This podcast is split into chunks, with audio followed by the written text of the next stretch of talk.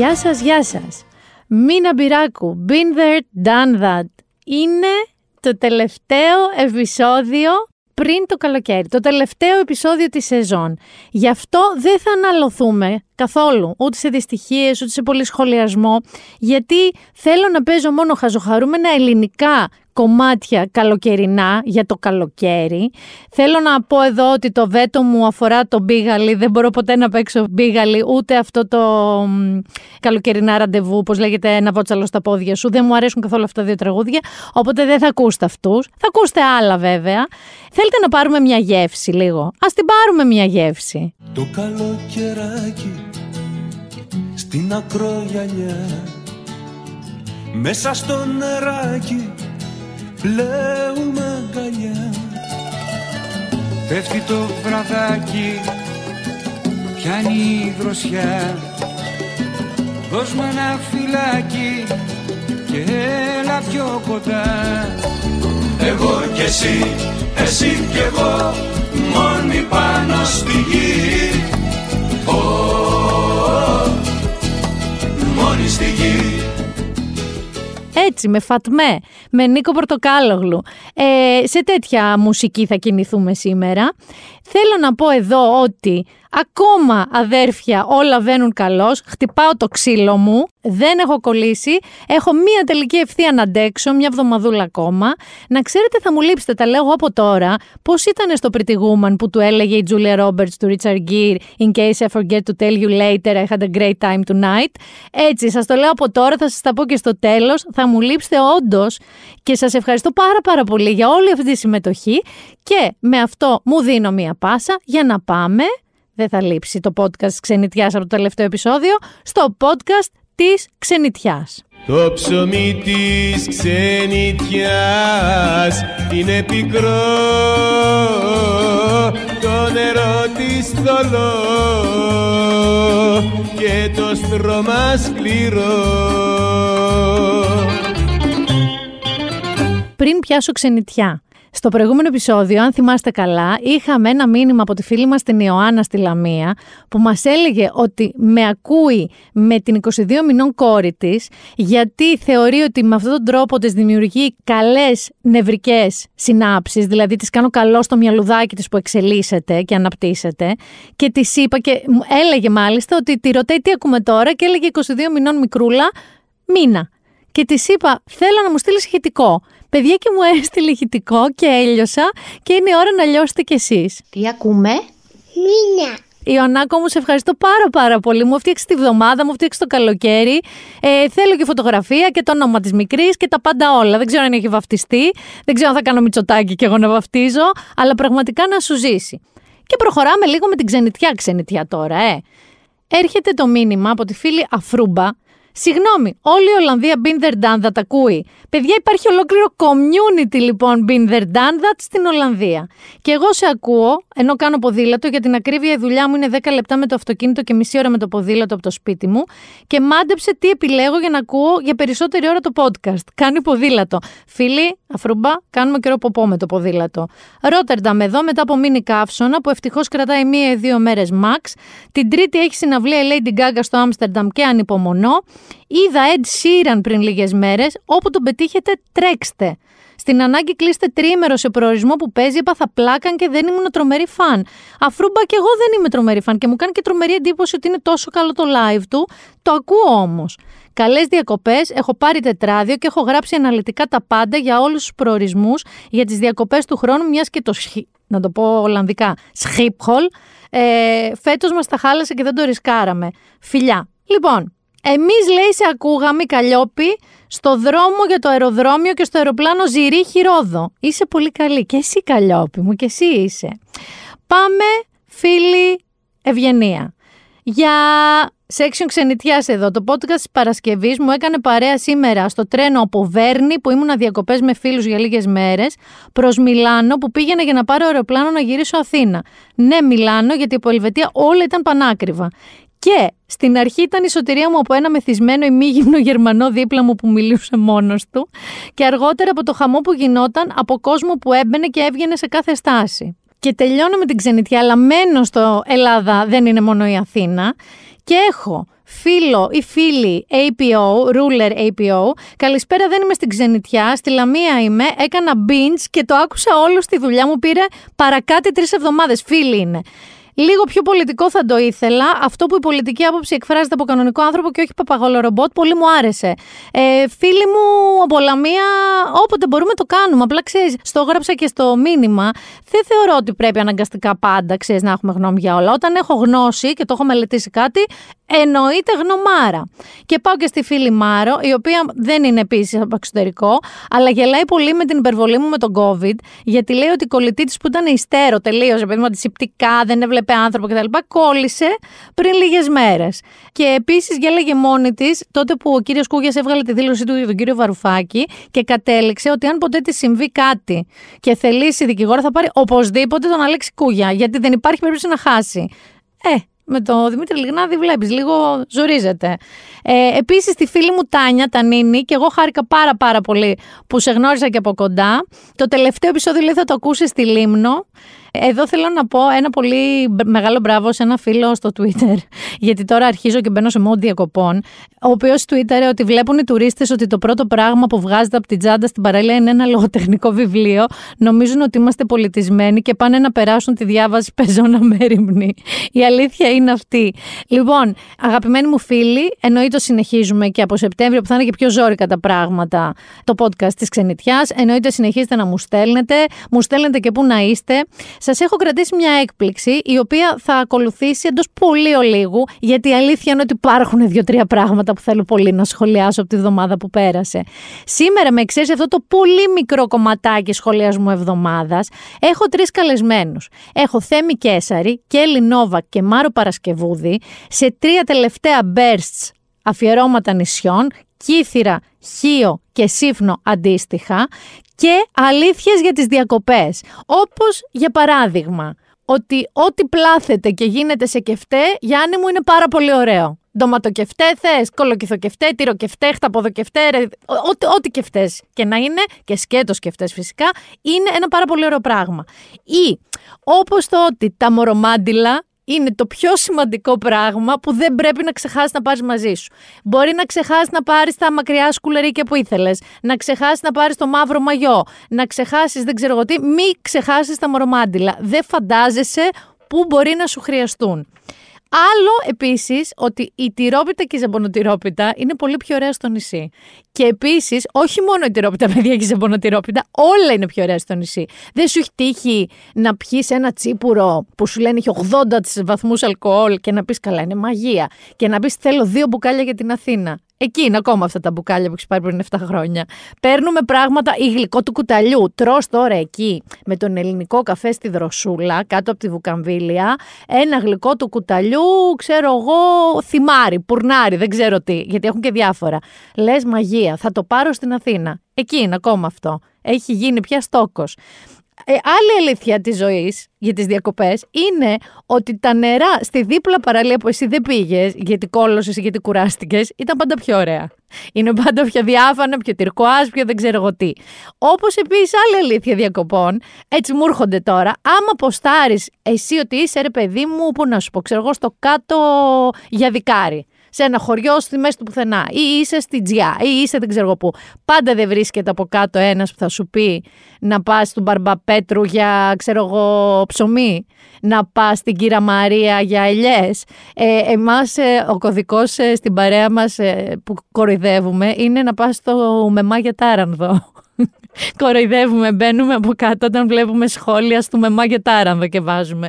Επίσης, πραγματική τώρα αλήθεια των διακοπών. Οι ντόπιοι ξέρουν πάντα καλύτερα. Δηλαδή, άμα ρωτήσει έναν ντόπιο που τρώνε και σου πούνε τρώμε εκεί και εσύ δεις ένα ξέρω εγώ έτσι που δεν σου γεμίζει το μάτι, σίγουρα θα σου γεμίζει το μάτι στο φαΐ. Γιατί οι ντόπιοι ξέρουν όχι μόνο δεν ξέρουν να τρώνε καλά με την έννοια που θεωρείς εσύ ότι ξέρεις. Ξέρουν όμως ότι εκεί έχουν καλά προϊόντα, καθαρά λάδια, ωραία τυριά, κρέα, δηλαδή ξέρουν τις πρώτες ύλες, οπότε να τους ακούτε. Άλλο που θέλω να πω στους λίγο Πώς να τους πω κομψά, βρε Γιάννη μου, μια άγγιχτος να τους πω, μη μου άπτου, φίλους μου. Το αυτοκίνητό σου θα γίνει χάλια. Πρέπει το πάρεις απόφαση. Εσύ μπορεί να το πλυνε, αυτό είναι σύνδρομο των μαμάδων μας. Που πριν ταξιδέψουμε, πλέναν το αυτοκίνητο, πηγαίναν κομμωτήριο, ξέρεις. Δεν ξέρω, να πάμε να μας δουν στις διακοπές ένιους. Το αυτοκίνητο θα γίνει χάλια. Όσο και να ζαλίζεις τους φίλους σου να τεινάζουν τα πόδια τους πριν μπουν, που θα το κάνουν, θέλω να πάρεις την απόφαση και να είσαι βέβαιος το αυτοκίνητό σου θα γίνει πάρα πολύ χάλια. Τόσο που μπορεί να θέλει και βιολογικό όταν γυρίσεις. Αλλά πρέπει να το δεχτείς. Και τέλος, θέλω να πω ότι θα είσαι σαν εμένα, θα είστε όλοι σαν εμένα, που πας σε ένα μέρος και λες: Αυτό εγώ θα έρχομαι για πάντα. Θέλω να πάρω σπίτι εδώ μέχρι που μερικοί από εμάς, ονόματα δεν λέω οικογένειες δεν θίγω, πάνε και ρωτάνε και ντόπιους αν πουλάνε τίποτα. Κάνα οικοπεδάκι. Μετά κάποιος επιτίδιος ντόπιος σε πάει σε ένα άκυρο οικόπεδο στο τέρμα του βουνού, όχι στη θάλασσα που θέλεις εσύ, και σου δείχνει ένα μαντρί και σου λέει, ας πούμε, άμα βγάλεις άδεια αυτό λίγο μπορείς να το μεγαλώσεις, να το κάνεις και 30 τετραγωνικά από 10 που είναι. Λοιπόν, δεν θα το πάρετε αυτό το σπίτι, κανείς μα δεν θα το πάρει. Καταρχάς γιατί δεν έχουμε τα λεφτά και κατά δεύτερον γιατί δεν θα το πάρει πάρουμε. Του χρόνου που θα πάμε σε ένα άλλο νησί και εκεί θα θέλουμε σπίτι. Του παραχρόνου τα ίδια. Δεν θα το πάρουμε, παιδιά. Υπάρχουν ελάχιστες εξαιρέσεις που το πετυχαίνουν. Εσάς σας ζηλεύω. Να σας πω λίγο όμως και τι θα μας πούνε οι καλεσμένοι μας. Τι αλήθειες, ας πούμε, για τις διακοπές. Ο Θέμης Κέσσαρη, επειδή είναι γνωστός φιλόσοφος, θα έχει γενικές αλήθειες της ζωής για τις διακοπές. Η Μάρο, η οποία είναι food editor, θα μας πει μεγάλες αλήθειες για το φαγητό των διακοπών. Και η Κέλλη Νόβακ, που είναι η fashion editor, style editor του Ladylike, θα μας πει κορίτσια και αγόρια για τις άλλες μεγάλες αλήθειες των διακοπών που αφορούν το πακετάρισμα και το τι φοράμε τελικά εκεί που πάμε. First things first όμως. Θα βάλω άλλο ένα κομματάκι. Θα βάλω άλλο ένα κομματάκι έτσι λίγο για να συνεχίσει το κλίμα των διακοπών. Καλοκαιράκι, βράδινο μπανάκι Σαν το ψαράκι μπαίνει στο νερό Καλοκαιράκι, βράδινο μπανάκι Μες στο νεράκι, χωρίς μαγιό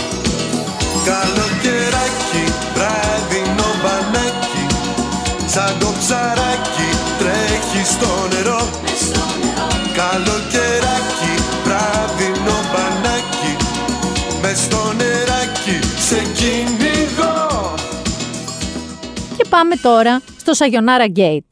Το Sayonara Gate, φίλες και φίλοι, δεν αφορά διακοπές, αν και περίπου αφορά. Αφορά την περίφημη, πολύπαθη, περίπαθη και ίσως και λάθος πια να γίνεται έτσι δεξίωση προς τιμή της αποκατάστασης της δημοκρατίας στο Προεδρικό Μέγαρο. Είχαμε λοιπόν καταρχάς το Sayonara Gate. Είχαμε έναν κύριο, ο οποίος έτσι λευκά μαλάκια, μουσάκι, στρογγυλά γυαλάκια, πουκαμισάκι και βερμουδομαγιό και σαγιονάρα. Και άνοιξαν ο ασκός και η ασκή όλη του αιώλου. Και έγινε το μάλε βράσε. Διέρευσε ότι είναι κάποιος που τελικά δεν ήταν, ένας δημοσιογράφος, οπότε έσπευσαν πάρα πάρα πολύ να σχολιάσουν ντροπή και τα λοιπά, ότι τύπου αντίδραση. Αντιδραστικό. Δεν θα σας κρύψω ότι και εγώ τσίμπησα στην αρχή και λέω ρε φίλε όμως. Εντάξει, υπάρχει αντίδραση, υπάρχει και αντίδραση. Μπορείς, ξέρω εγώ, να, να μην βάλεις κοστούμι, να μην βάλεις σακάκι, να μην βάλεις... Αλλά να πας με σαγιονάρα και μαγιό, μου φαίνεται ακραίο. Το ψάξα λοιπόν λίγο παραπάνω, όπως το ψάξαν και άλλοι. Και ο κύριος αυτός εν τέλει δεν ήταν καθόλου ούτε δημοσιογράφος ούτε πολιτικός και δεν ήταν την ώρα της δεξίωσης, ήταν σημαντικά πριν, γιατί ε, ο άνθρωπος πήγε πολύ νωρίτερα, ήταν ο Ιωάννης Στρατάκης, ο μουσικός, ο οποίος πήγε σημαντικά νωρίτερα, όντως από την παραλία, όντως θα άλλαζε, όπως και άλλαξε ρούχα και έβαλε τη στολή, ας πούμε, της δουλειάς, δηλαδή το κοστούμι του να παίξει τη μουσική. Και εντωμεταξύ είχαν προλάβει να εκτεθούν πάρα πολύ, χωρίς να κάνουν αυτό που έλεγε η μακαρίτσα η γιαγιά μου, να περάσουν λίγο τη γλώσσα, εν το προκειμένου το πληκτρολόγιο, από το μυαλουδάκι τους. Ε, ο κύριος Ιωάννης Τρατάκη έκανε ένα εξαιρετικό post στο Facebook, πολιτονικό παρακαλώ πάρα πολύ, το οποίο δεν ξέρω, υπάρχει φαντάζομαι στο πληκτρολόγιο έχουμε και την επιλογή τέτοιων ε, τόνων, δασίες, περισπομένες κτλ. Ένα εξαιρετικό κείμενο που εξηγούσε ότι δεν φανταζόταν ποτέ ότι θα δημιουργήσει τέτοιο σούσουρο και σάλο. Να σας τα κάνω έτσι ένα γρήγορο, μια γρήγορη περίληψη. Κατέληξε όμως σε κάτι που πραγματικά το κράτησα και μου άρεσε πάρα πάρα πολύ. Λέγοντας, Όχι, δεν πήγα να κάνω κάποια πολιτική δήλωση ή πρόταση. Είμαι μικρός και ικανοποιημένος. Μου άρεσε τόσο πολύ αυτό το είμαι μικρός και ικανοποιημένος, ότι δεν αισθάνομαι καμία ανάγκη να φωνάξω με τέτοιο τρόπο κάτι. Δεν με νοιάζει καθόλου. Είμαι μικρός και ικανοποιημένος. Κάπως μου κόλλησε στο κεφάλι σαν κάτι στο οποίο θα ήθελα να είμαι στο μέλλον μικρή και ικανοποιημένη και να μην έχω ανάγκη για πάρα πολύ φωναχτές δηλώσεις. Ήδη δεν έχω, να ξέρετε, σαν άνθρωπος. Εκεί όμως δεν, δεν τελείωσε στην παντόφλα στη Σαγιονάρα του κύριου Στρατάκη, διότι υπήρξαν και ζητούμενα για την κυρία Άννα Μισέλα Σιμακοπούλου, που αν με ρωτάτε μένα, αν με ρωτάτε σαν γούστο, σαν κάτι, οκ, ήταν υπερβολικό. Και ο κότσος και το κόκκινο φουστάνι κτλ. Όμως, το να την πέφτει σε έναν άνθρωπο που ντύθηκε έτσι, δεν έχει διαφορά από το ότι την πέσατε στον άλλο άνθρωπο που τον είδατε ντυμένο έτσι. Δηλαδή, στο τέλος της μέρας, αυτό ορίζεται ως δεξίωση στους κήπους του Προεδρικού Μεγάρου. Το πώς ο καθένας το ερμηνεύει, το αν έχει δεν έχει συναίσθηση, σε ποια χώρα είναι, σε τι αφορά αυτή η εκδήλωση, ε, πώς είναι ο λαός κτλ. Αυτό είναι ένα δικό του θέμα που δεν είναι και τόσο για θάνατο τέλος πάντων. Και ούτε και τελειώνει το ζόρι αυτής της ε, μάζοξης που έγινε. Θα φτάσω, θα καταλήξω στο πιο σοβαρό πρόβλημά μου με αυτή την εκδήλωση, τη συγκεκριμένη έτσι. Είχαμε και ένα δράμα μεταξύ του κυρίου Πλεύρη, του Υπουργού Υγείας και του κυρίου Τσίπρα. Διότι εκεί τώρα άκου να δεις το, το μαλλιοτράβηγμα γιατί έγινε. Έγινε διότι ο κύριος Τσίπρας είχε κορονοϊό, το είχε πει και ο ίδιος, ξανακόλλησε κοινός και ήρθε στη δεξίωση. Ο κύριος Πλεύρης λοιπόν τα βάλε κάτω και τα μέτρησε και σου λέει: Δεν είσαι στην πέμπτη μέρα. Πέμπτη μέρα δεν έπρεπε να έχεις έρθει, σύμφωνα με το πρωτόκολλο. Έρχεται και του τη βγαίνει γυριστή ο ΣΥΡΙΖΑ και του λέει: Να, είχαμε αρνητικό τεστ από την τέταρτη μέρα. Γι' αυτό και πήγαμε και περιοδία στα καμένα και το βράδυ στην δεξίωση. Λέμε: Εντάξει, τελείωσε εδώ. Ήταν και λίγο φάουλ τώρα του κύριου Πλεύρη. Δηλαδή, από όλο αυτό το πράγμα που γίνεται τώρα, βρήκες και εσύ να του πεις ότι ήρθες με κορονοϊό στην δεξίωση. Αλλά όχι, ο κύριος Πλεύρης δεν το άφησε να πέσει κάτω, σήκωσε και αυτό το γάντι και του ανέφερε λοιπόν και στον κύριο Ηλιόπουλο που αντέδρασε και στον κύριο Τσίπρα ότι το πρωτόκολλο λέει ότι βγαίνεις την πέμπτη μέρα με μάσκα, είτε έχεις θετικό είτε αρνητικό τεστ. Μεταξύ μας δεν βρίσκω τη λογική αν έχεις αρνητικό τεστ να συνεχίσεις να είσαι με μάσκα για άλλες πέντε μέρες με 40 βαθμούς, αλλά αν έτσι το πρωτόκολλο, έτσι είναι το πρωτόκολλο. Όμως είναι λίγο να σε κάψω Γιάννη μου, να σε λείψω λάδι, κατάσταση εκεί. Ενώ για μένα, το μεγαλύτερο ζητούμενο σε αυτή την εκδήλωση, η οποία συμφωνώ και εγώ με πολλούς, ότι πρέπει να πάρει περισσότερο τη μορφή μιας πιο μαζεμένης τελετής. Γιατί οι άνθρωποι που τιμούνται και ο λόγος για τον οποίο γίνεται αυτή η εκδήλωση δεν είναι τόσο για φιωριτούρες κτλ. Αν θέλουν να κάνουν κάποιο πάρτι κάθε χρόνο στο προεδρικό μέγαρο, στους κήπους με μουσικούς κτλ. Χωρίς αγιονάρα, παρα, παρακαλώ πάρα πολύ, μην έχουμε πάλι δράματα. Α το κάνουν. Το πρόβλημά μου στη συγκεκριμένη εκδήλωση είναι Μία δήλωση της κυρίας Ακελαροπούλου στο λόγο που έβγαλε, μεταξύ άλλων όσων είπε, είναι όλο αυτό που είπε ότι η δικαιοσύνη δεν μπορεί να ορίζεται από το αίσθημα κοινού δικαίου. Το οποίο είναι ως δήλωση σωστή, φυσικά. Δεν αποφασίζει το κοινό δίκαιο τι συμβαίνει μέσα σε ένα δικαστήριο, αποφασίζει ο δικαστής ή ένορκη, ανάλογα με το τι δίκη είναι. Όμως, κυρία Σακελαροπούλου μου, με όλο το σεβασμό κιόλας. Το φάουλ σας είναι ότι τη συγκεκριμένη χρονική στιγμή, τη συγκεκριμένη χρονική στιγμή που μιλάμε, η μόνη δικαστική υπόθεση που έχει προκαλέσει το αίσθημα κοινωνικού δικαίου και τι αντιδράσεις είναι η υπόθεση του Δημήτρη Λιγνάδη με τους βιασμούς των ανηλίκων, που πρωτόδικα έχει καταδικαστεί για δύο, έγινε έφεση για να πάει σε, να δικαστεί εκ νέου στο εφετείο, αλλά εντωμεταξύ άσκησε έφεση και εισαγγελέας ότι και για έναν ακόμα βιασμό πρέπει να κατηγορηθεί ή να αυξηθεί η ποινή. Οπότε, επειδή είναι μια υπόθεση πολύ τζις που δικαίως μας ακουμπάει όλους, δικαίως έχουμε μια ευαισθησία απέναντι σε αυτή, θεωρώ ότι η συγκεκριμένη δήλωση τη συγκεκριμένη στιγμή ήταν εξαιρετικά άτοπη και εξαιρετικά περιττή. Και ίσως να έχει και λίγη απόχρωση. Λέω, αφήνω και ένα ίσως εδώ. Θα μείνω μόνο για λίγο, για λίγο, για λίγο ακόμα. Δεν θα σας θέλω να πω τρομοκρατήσω με το ότι ας πούμε ο ΠΟΗ όρισε το monkeypox στην ευλογία των πυθίκων ως πανδημία. Το αφήνω παραδίπλα. Το αφήνω παραδίπλα. Αυτό που θέλω λίγο να σταθούμε είναι ότι ο φίλος, ο Elon Musk, δεν με άφησε ούτε στο τελευταίο επεισόδιο παραπονεμένη, διότι εικάζεται ότι κεράτωσε, μάλλον πήγε με την γυναίκα ενός φίλου του και επίσης billionaire, tech billionaire που είναι από τους συνειδητές του Google, της Google που είναι ο Sergey Brin. Πήγε λοιπόν με τη γυναίκα του ε, λέει τον περασμένο Δεκέμβριο, με την οποία ήταν μεν αυτό σε διάσταση, αλλά όχι και να πάει με τον καλύτερο του φίλο. Να σας πω εδώ ότι αυτός έχει μόλις 95 δις, ενώ ο δικός μας έχει ξέρω, 250, αν δεν κάνω λάθος. Ε, οπότε είναι ο 8ο πλουσιότερος άνθρωπος στον κόσμο. Αυτό το έβγαλε η Wall Street Journal, έτσι, όχι ο National Enquirer, καμιά φυλάδα. Ο Elon τα πήρε κράνος στο Twitter, έγραψε ότι είναι BS όλα αυτά που γράφει η Wall Street Journal, ότι δεν έγινε. Παρ' όλα αυτά, το σουσουράκι του το προκάλεσε. Ο Σεργέη πήρε διαζύγιο από την Νικόλ, τη γυναίκα του, η οποία είναι δικηγόρος έτσι, και ειδικεύεται σε δίκαιο για εταιρείες τεχνολογίας φυσικά. Θα μείνω λίγο ακόμα στην τεχνολογία ωστόσο, διότι Γιάννη έχουμε μία τόση δά μικρή νίκη. Θυμάσαι που σχολιάζαμε πριν λίγο καιρό πόσο χάλια μαύρα έχει γίνει το Instagram; Που σκρολάρεις 10 λεπτά μέχρι να πετύχεις ίσως ένα γνωστό σου που τον ακολουθείς και να δεις μια ρημοδοφωτογραφία του. Αυτό δεν το παρατηρήσαμε μόνο εμείς. Ότι το Instagram είχε γίνει στην πραγματικότητα εκτός αν πατάγαμε πάνω στο Instagram και βάζαμε following, άρα σου έβγαζε το κανονικό σου feed. Αν δεν το κάναμε λοιπόν αυτό, βλέπαμε ένα TikTok, μόνο reels, Instagram reels, βιντεάκια, βιντεάκια, όχι γνωστών μας και πάρα πάρα πολλά recommendations από ανθρώπους και πράγματα που δεν ακολουθούσαμε. Δεν το είδαμε λοιπόν όμως μόνο εμείς αυτό. Ε, μπορεί να έχετε δει και να το έχετε κάνει και share. Κυκλοφόρησε έτσι ένα post που έλεγε Make Instagram Instagram again. Ε, σε λευκό φόντο και έλεγε σε παρένθεση Stop trying to be TikTok. I just want to see cute photos of my friends. Sincerely everyone. Λοιπόν, αυτό το έκανε μία φωτογράφος που λέγεται Tati Brewing. Αυτό το ξεκίνησε και ξεκίνησε και στο Change.org μία διαμαρτυρία ένα petition που λένε, μαζεύοντας υπογραφές, ρε παιδί μου. Να ξαναγίνει το Instagram Instagram, αυτό που ξέραμε και αγαπούσαμε. Γιατί TikTok υπάρχει. Δεν ανήκει στο Mark Zuckerberg, αλλά υπάρχει. Τι έγινε τώρα, πώς πήρε αυτό τεράστιες διαστάσεις.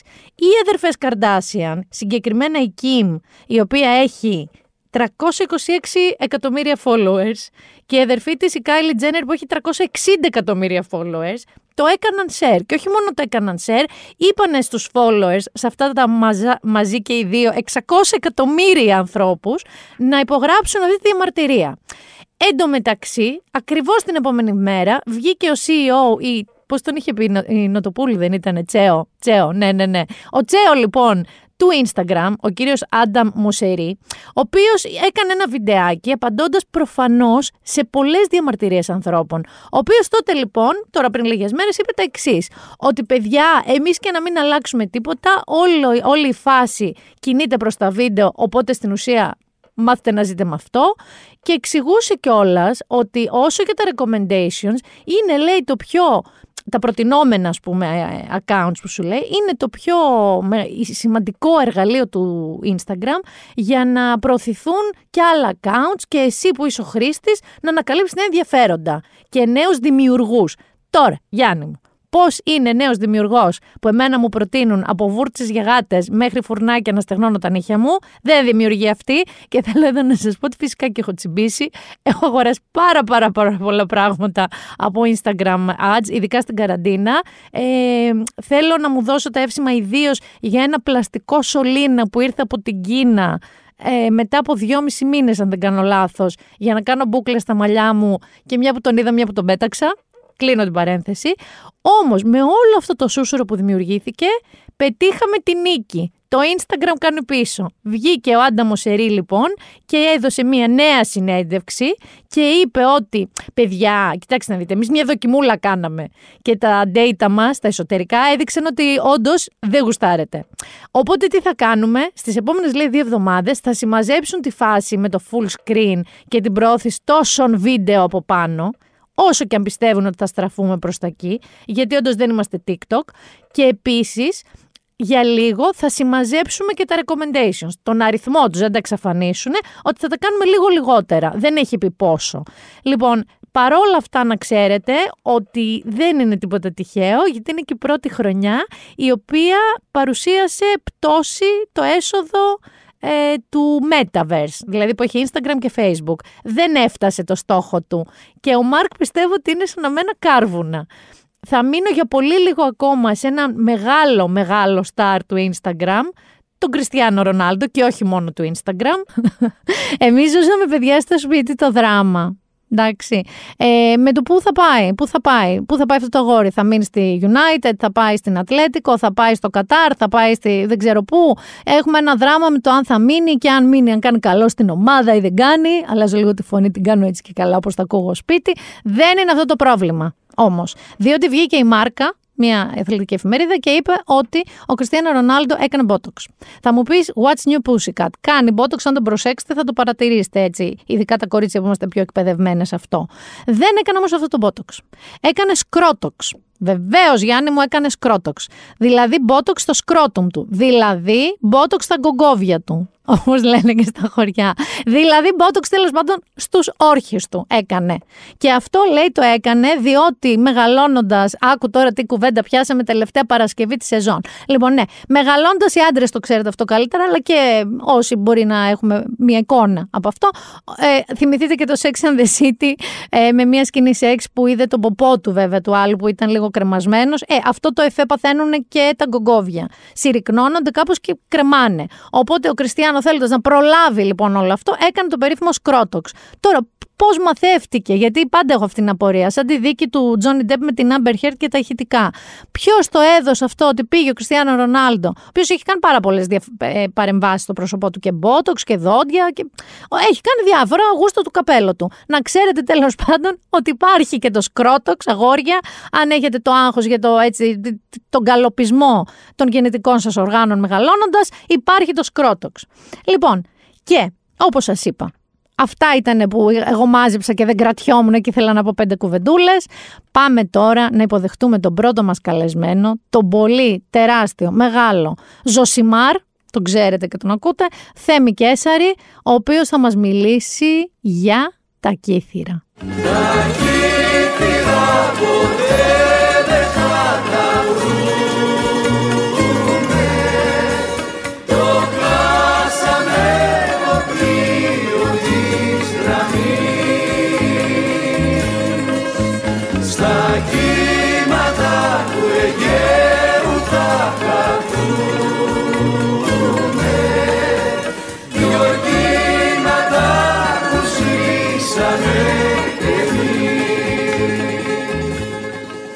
Άκουσες με τι σε υποδέχτηκα. Ναι. Ήταν το μόνο τραγούδι με κύθυρα. Είναι λίγο θυσίων, αλλά δεν πειράζει. Υπάρχει και το, αυτό που παίζει στα πανηγύρια το 15 Αύγουστο. Δεν έψαξα ρε, εσύ, η πανηγύρια θα έχει για όλα τα Έχουμε, νησιά. έχουμε δικό μας. Ναι, που λέει πιο πάνω από κυθυριώτικο. την Κρήτη, ναι. Και στο Τσιρίκο το μόρφο γεννήθηκε η Αφροδίτη. Εντάξει, η Αφροδίτη έχει γεννηθεί περίπου σε 37 νησιά και χώρες Στο πια. καλαδί των κυθύρων. Στο καλαδί, εντάξει, συγγνώμη. έχετε καλαδί, πιστοποιητικό συγκεκριμένα. γέννηση. Τώρα ήρθα εδώ να μιλήσω με στοιχεία. Στο καλαδί των κυθύρων, ανοργάνωτη παρολ- παραλία με σκαλάκια κατεβαίνεις κάτω, ε, γεννήθηκε η Αφροδίτη. Ήμασταν εκεί. Ξεκίνησε όμως, μπήκε με τα όλα, Γιάννη. Μπήκε με τις παραλίες. να σε Μπήκε ρωτήσω κάτι, να σε ολόσωστα. ρωτήσω κάτι. Ναι. Υπάρχει ο διάσημος πίνακας η γέννηση Αφροδίτης; ναι, του Μποτιτσέλη. Τι γράφει πάνω; Ε, Τι γράφει πάνω; Καλαδί. Δεν- Γράφει κύθυρα. Γράφει. Μισό λεπτάκι. Τα, τα, τα Κάκου γραμμένα. τώρα, δηλαδή με- δεν ξέρει ο ζωγράφο και ξέρετε εσείς. Τι γράφει; δεν ξέρω. Να μας, Κάτσε να να μας, δω. αυτοί που αμφισβητούν να μας πούνε τι γράφει πάνω. Ρε εσύ Θέμη, άκου να δεις τώρα, εσύ επειδή έχεις ένταση, γιατί έχεις συμβεί, έφαγε ο Ολυμπιακός 4 χτες και τρέχετε και δεν φτάνετε εκεί πέρα στα Ναι. αθλητικά σας. Ναι. Εντάξει. Να πάω λίγο πιο cool. Να πας κατέβω, λίγο να πιο κατέβω, να ήρεμα, κατέβω, γιατί και να κατέβω. ψάχνω να βρω τώρα τη γέννηση, Όχι, ας- γέννηση να το της βρει ο κόσμος. Αφροδίτης, του Μποτιτσέλ. Τι να δει, αν γράφει κύθυρα και καλαδί. να το δει ο αν κόσμος. έχει τα σκαλάκια της... πα- Είναι ωραία παραλία το καλαδί. Ναι, είναι. Πολύ. Θα την έβαζες στις τρεις αγαπημένες σου; Του, του, των Κυθήρων. Ναι. Κοίτα, εγώ είχα άλλες αγαπημένες πριν παντρευτώ και άλλες μετά. Οι μετά είναι αυτές που δεν έχουν Story of my σκαρφάλωμα life. και κατά, κατά βάση με σαγιονάρα. Ακριβώς. Ωραία. Επειδή έχουμε Το όμως... κορίτσι δεν είναι της περιπέτειας. το κορίτσι θα... δεν- είναι του λουξ. Άκου, επειδή δεν έχουμε άπειρο χρόνο, γιατί και εσύ δεν έχεις, θα θέλω πάρα πολύ να πούμε την ιστορία με τους καταράκτες. Θα την πούμε άλλη φορά. Ναι, οκ. Που θα μιλήσουμε για ανθρώπινες σχέσεις και γάμους. Μπράβο. Εντάξει. Οκ. Παρόλα αυτά, επειδή εμείς έχουμε λοιπόν και ακροατές που γουστάρουν την ταλαίπα, γουστάρουν αυτό το. Θα πας σε μια παραλία που δεν έχεις ξαναδεί, Μπράβο. αλλά θα περπατήσεις 30 χιλιόμετρα. Μπράβο. Θέλω να μου πεις και παραλίες ζόρικες, αλλά ωραίες, και παραλίες γενικά. Ok. First things first. Τα Κύθηρα έχουν πολύ φανατικό κόσμο και έχουν και κόσμο που θα σου πούνε Κύθηρα. Είχα πάει τότε και Εγώ δεν μ' είμαι άρεσε αυτό. καθόλου. Εγώ φέτος σήμερα έχω φέρει τρεις ανθρώπους, εσένα, μετά θα έρθει και η Ελληνόβα και η Μάρο Παρασκευούδη, σε τρία μέρη που έχω να πάω σχεδόν από παιδί. Κύθυρα, Σύφνο, Χιο- Χίο. Πολύ ωραία. Κύθυρα λοιπόν, όντως σκέψου έχω να πάω από τότε που είχε σύνδεση το γήθιο Ναι, με καράβι με τα κύθυρα. ναι. Ε, από τότε έχω να πάω. Τι συμβαίνει με τα κύθυρα; Έχουν φανατικούς και έχουν και κάποιους που δεν έχουν περάσει καλά για τον απλό λόγο ότι ο κόσμος έχει άλλα πράγματα στο μυαλό του πριν τα επισκεφτεί από αυτά που θα δει πραγματικά. Είναι το πρόβλημα με τις προσδοκίες. Δεν μπορεί να πας Κυκλάδες και να πεις Δεν μ' άρεσε που δεν είχε πράσινο. Μα δεν- Φύσαγε. Μα δεν το ξέρεις, μπράβο. Ναι. Δεν μπορεί να πας στο Ιόνιο και να πεις Α, εγώ προτιμώ την ξεραΐλα. Τότε γιατί πήγες. Γιατί πήγες με το πεύκο μέχρι στο νερό; Τα Κύθηρα είναι ένα πολυσυλλεκτικό μέρος. Είναι ένα μέρος που το πρώτο επίθετο το οποίο μου έρχεται στο μυαλό είναι άγριο. Ωραία. Οκ. Ναι. Είναι ένα κομμάτι της Πελοποννήσου που έχει αποκοπεί. Είναι οροπέδιο, δηλαδή οδηγείς και δεν βλέπεις ποτέ τη θάλασσα. Τη βλέπεις μόνο όταν φτάνεις στην παραλία. Α, δεν το ήξερα αυτό. Είσαι πάνω και οδηγείς. Α, είσαι και. Απλά κατεβαίνεις στι παραλίες. Άρα δεν βλέπεις. Όχι, δεν βλέπεις. Ωραία, δρόμοι, μάνα μου. δρόμοι δίπλα στη θάλασσα δεν υπάρχουν. Ωραία. Είσαι πάνω. Αρχικά Και καλά. κάποια στιγμή λένε με- δεξιά ε, παραλία, αριστερά παραλία. Είναι μεγάλο. Ναι, είναι μεγάλο νησί. Μην πάτε ούτε με προσδοκία ότι θα μπαίνετε στα μαξάκια και σε πέντε λεπτά θα είστε όπου Όχι, θέλετε. οδηγείς. Οδηγείς. Οδηγείς. Είναι τέτοιο νησί. Ο- Αν είσαι ο τύπος που θέλει το σπίτι του, την παραλία του και την ταβέρνα του, μην πας. Ωραίος. Όχι, πήγαινε κάπου αλλού. Ναι, και ναι, εκεί θα ναι, το βρεις. εγώ το Αλλά ακούω. έχεις χάσει όλο το νησί. Ναι, ναι, ναι. Γιατί να πας στα κύθρα να το κάνεις αυτό; Πήγαινε κάπου αλλού που το προσφέρει. Τα κύθρα έχουν οδήγηση. Είναι Πελοπόννησο. Σε κάποια σημεία βλέπεις άσπρα σπίτια και λες Α, κυκλάδες. Σε κάποια άλλα βλέπεις. Πέτρινα σπίτια. Κάστρα, Ναι. πέτρινα. Και σε κάποια Μάνι. άλλα έχει. Ναι, μάνι.